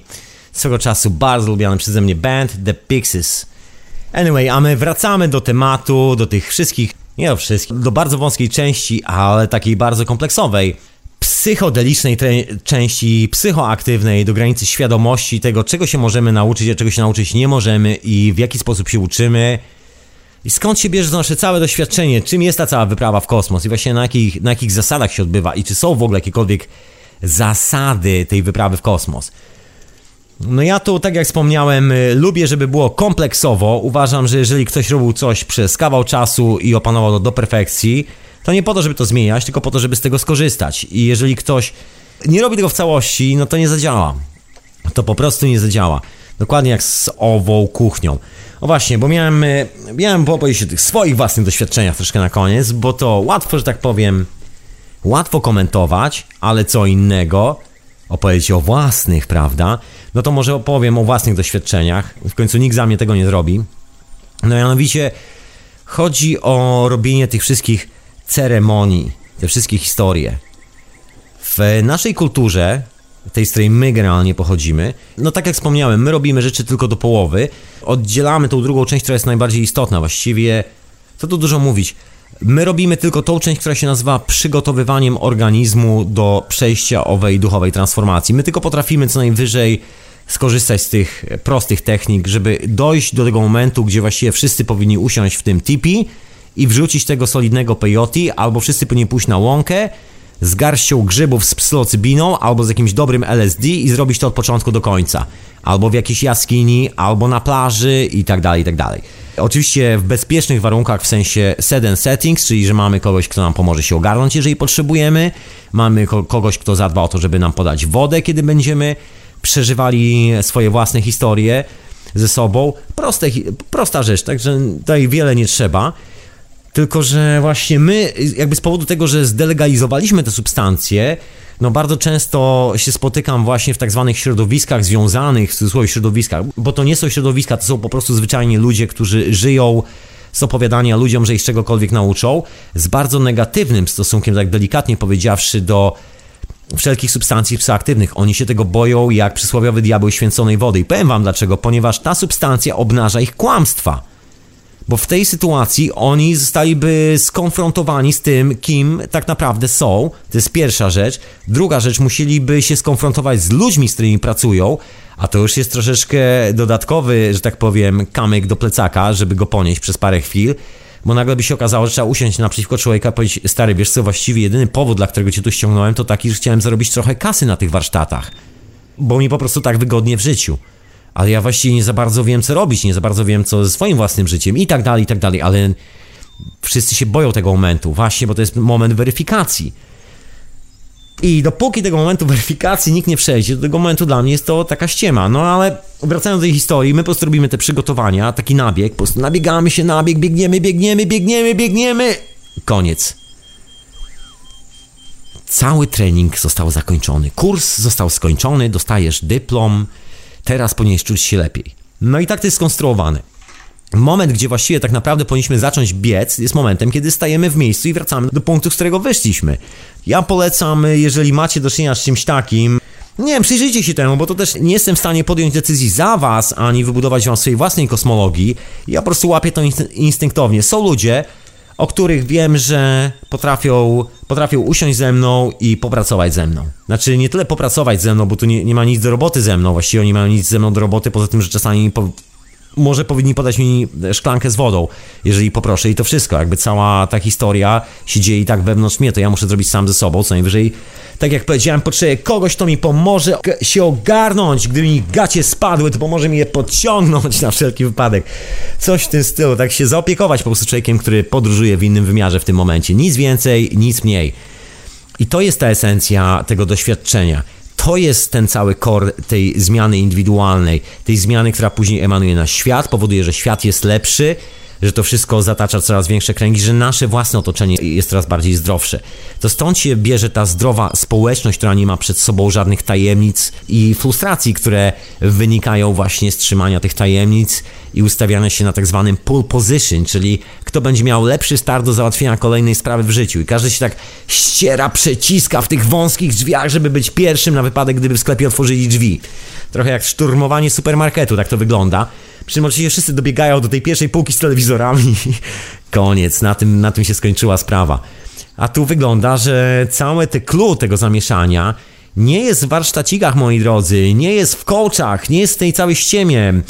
Jeżeli ci ludzie mają jakikolwiek sens, jeżeli są naprawdę, to powinni nas tylko podprowadzić do tego momentu, w którym siadamy, bierzemy garść grzybów do ręki, bierzemy kwasa do ręki, bierzemy peyote do ręki, bierzemy, bierzemy nasz kubeczek z ayahuaską i go wypijamy. To jest człowiek, który nas doprowadza do tego miejsca, nic więcej. On nie może nas niczego nauczyć, nie może nam nic przekazywać, nie powinien nam nic mówić od tej strony, ponieważ pierwsze, że może zainfekować nasze wizje, może spowodować, że zaczniemy podświadomie czegoś oczekiwać. To jest bardzo łatwe w takiej sytuacji.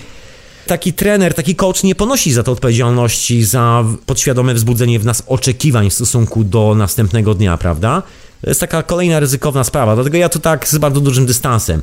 Czasami, nawet nie tyle czasami, ile z latami, z latami, moi drodzy, dochodzę do tego punktu, że właściwie całą tą historię przygotowawczą, która na początku wydawała mi się bardzo ważna, wydawała mi się bardzo esencjonalna, że trzeba się przygotować, nastawić, wymedytować itd., tak itd., tak zanim coś tam, w pewnym momencie straciło jakikolwiek sens dla mnie. Absolutnie. Zasada stała się banalnie prosta. Jeżeli jestem gotowy umrzeć tu i teraz, jestem gotowy umrzeć tu i teraz. Jeżeli jestem w stanie wziąć grzyby w garść i po prostu wrzucić je tu i teraz, to jestem gotowy zrobić to tu i teraz. To albo jestem gotowy tu i teraz, a tu i teraz jest zawsze i wszędzie, albo nigdy nie jestem gotowy i to tu i teraz nie istnieje po prostu, nie ma. Ono jest gdzieś e, w niewidocznej krainie, która się nazywa jutro, albo w kolejnym kraju, który też nigdy nie istniał i też nie ma własnej flagi, nazywa się wczoraj. Albo jesteśmy w stanie coś zrobić, albo nie jesteśmy w stanie coś zrobić. To jest taki bardzo zdeterminowany punkt widzenia, bym powiedział, taki bardzo radykalny z naszego dzisiejszego jakby oglądu rzeczywistości. My tak robimy po kawałku, tak obejrzę kawałek serialu, se zatrzymam, przewinę sobie, poczekam chwilę, później jak mi się coś znudzi, to wrócę do tego serialu i sobie go obejrzę jeszcze raz, bo zabraknie mi rozrywki.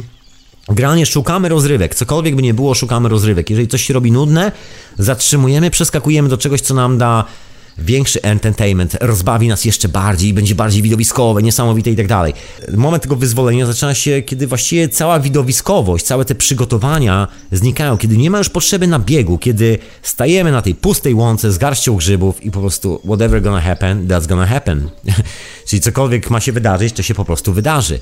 I tak się wydarzy tylko tyle, ile ma się wydarzyć, i tak odkryjemy tylko samych siebie, nikogo więcej. Jedyna osoba, którą spotkamy, to będzie ta osoba, którą znam od urodzenia. To jesteśmy my, to sama twarz w lustrze. Nic więcej, nic mniej.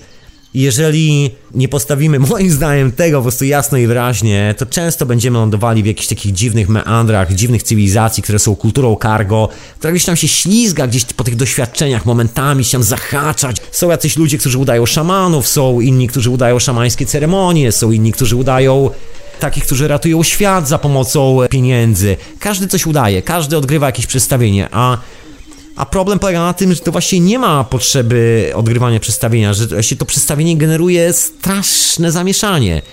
Bo wszystkie zasoby naszego życia, które powinny pójść na kopnięcie się, że tak powiem, czasami piętami w dupę i urodzeniem na nowo, tracimy kompletnie na budowę dekoracji, scenografii, opakowania do tego wszystkiego i tarzania się w tym, mówię, wow, wow, przypudrujmy jeszcze bardziej to gówno, będzie mi pachniało.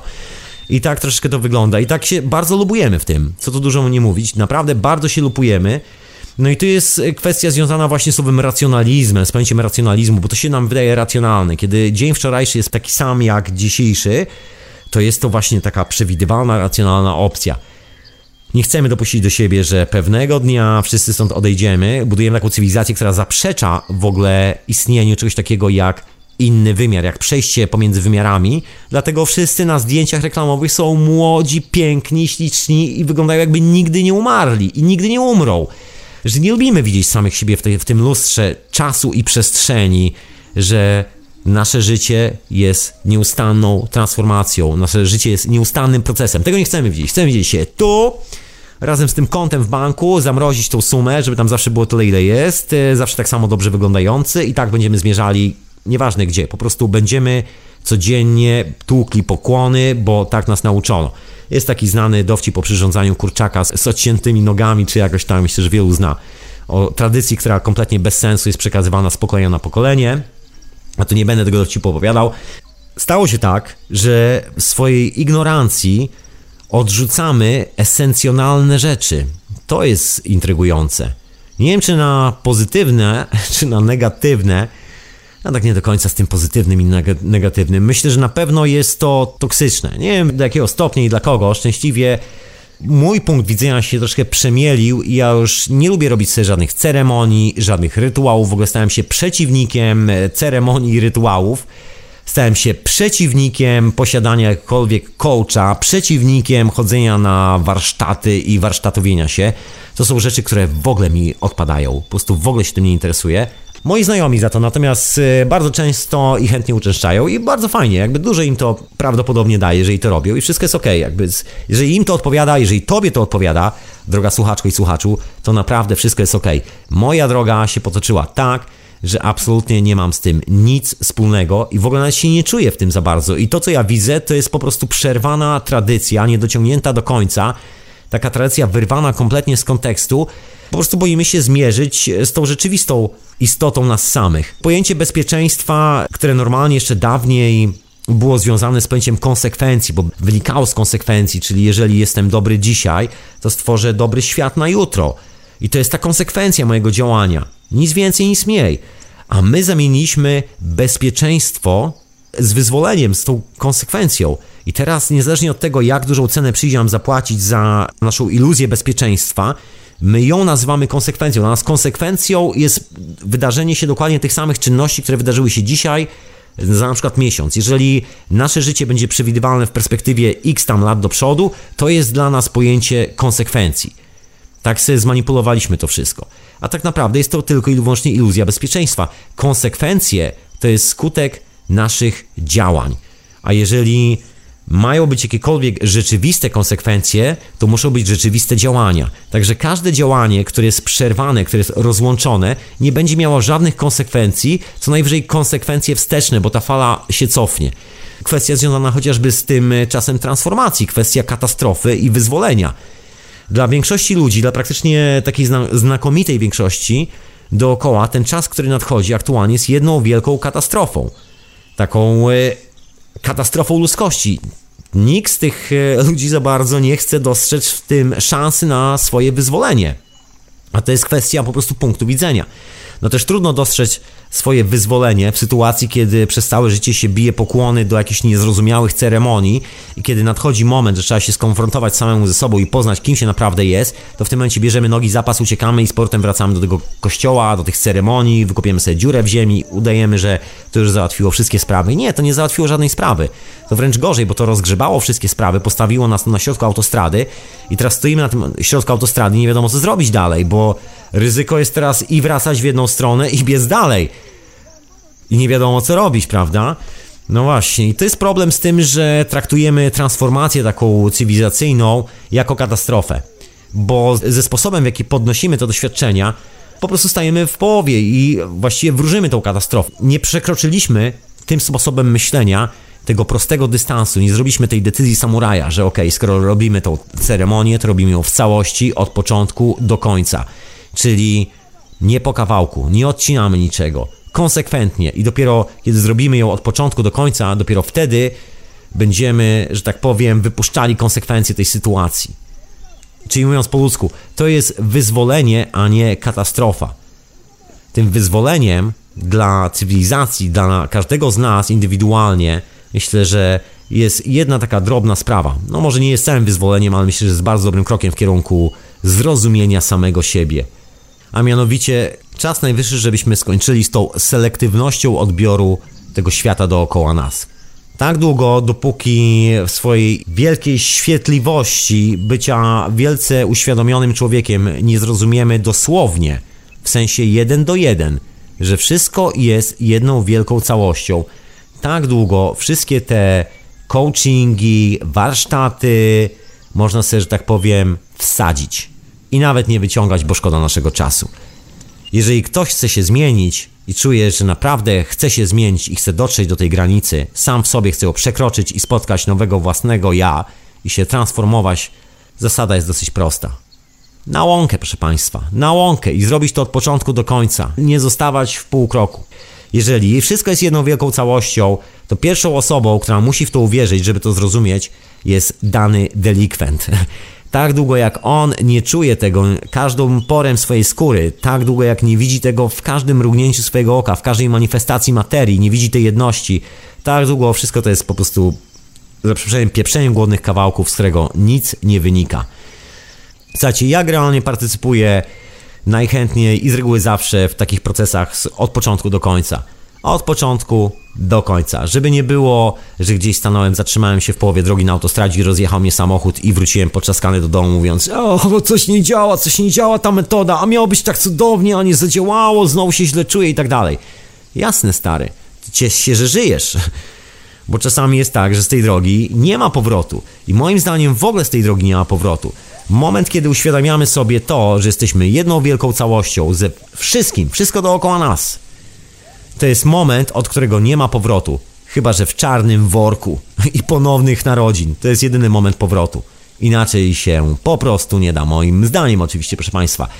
A czy się mylę, czy się nie mylę? I don't know. Życie pokaże. Konsekwencje mojego życia są nieubłagane jak w przypadku każdego z nas, także jeżeli mam dostać po dubsku, to dostanę po dubsku, jeżeli coś narozrabiałem. A jeżeli jest wręcz odwrotnie, no to będzie tak jak powinno być. Jak? Nie mam bladego pojęcia. Nie wiem, gdzie się ta piłka to potoczy, nie chcę nawet wiedzieć. Po prostu toczy się we właściwym kierunku. Ja się czuję z tym doskonale. Każde doświadczenie zamierzam robić od początku do końca i to jest jedyna gwarancja bezpieczeństwa, do jakiej w życiu dorosłem. I z taką refleksją, moi drodzy, Was dzisiaj zostawiam. Także peace and love. Dzięki wielkie za słuchanie w ogóle tego odcinka hiperprzestrzeni. Pozdrawiam serdecznie mecenasów Radia na Fali. Pozdrawiam wszystkich słuchaczy on i offline. Pozdrawiam wszystkich słuchaczy Radia Paranormalium, którzy wysłuchali mojego gadania. Pozdrawiam wszystkich tych, którzy tam zapukali do mnie na Skype, pomachali mi ręką. Wielkie dzięki. No i zapraszam wszystkich na wieczorową porę i jeszcze na końcu wielkie dzięki za listy, moi drodzy, wielkie dzięki za listy. Się okazuje, że nikt z nas nie jest sam i że ludzi, którzy mają, jakby się mogło wydawać, pozornie radykalne opinie, radykalne refleksje, które nie przystają do politycznego konsensusu, w którym wszyscy się zgadzają. Się okazuje, że tych ludzi jest dosyć sporo, także dziękuję wielce za, za te maile, moi drodzy. Wielce dziękuję. To co, to ja się zawijam, zapraszam Was na kolejną hiperprzestrzeń, gdzie jak zwykle będę się zastanawiał nad mandrami rzeczywistości, gdzieś pędzy światami, swoją głową, refleksjami itd., itd. Także jeżeli chcecie tego dalej słuchać, to wpadnijcie za tydzień radionafali.com na hiperprzestrzeń. I do archiwum oczywiście, bo w archiwum Radia na Fali jest masa materiału, który możecie sobie przesłuchać. Tam jest dosyć dużo mówienia o różnych eksperymentach i tak dalej, i tak dalej. Ja dzisiaj opuściłem dosyć mocno ten fragment.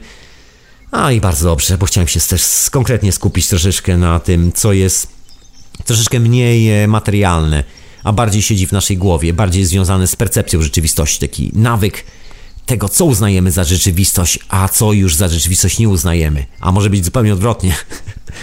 Dokładnie, proszę Państwa, także je, wszystko jest jedną wielką całością.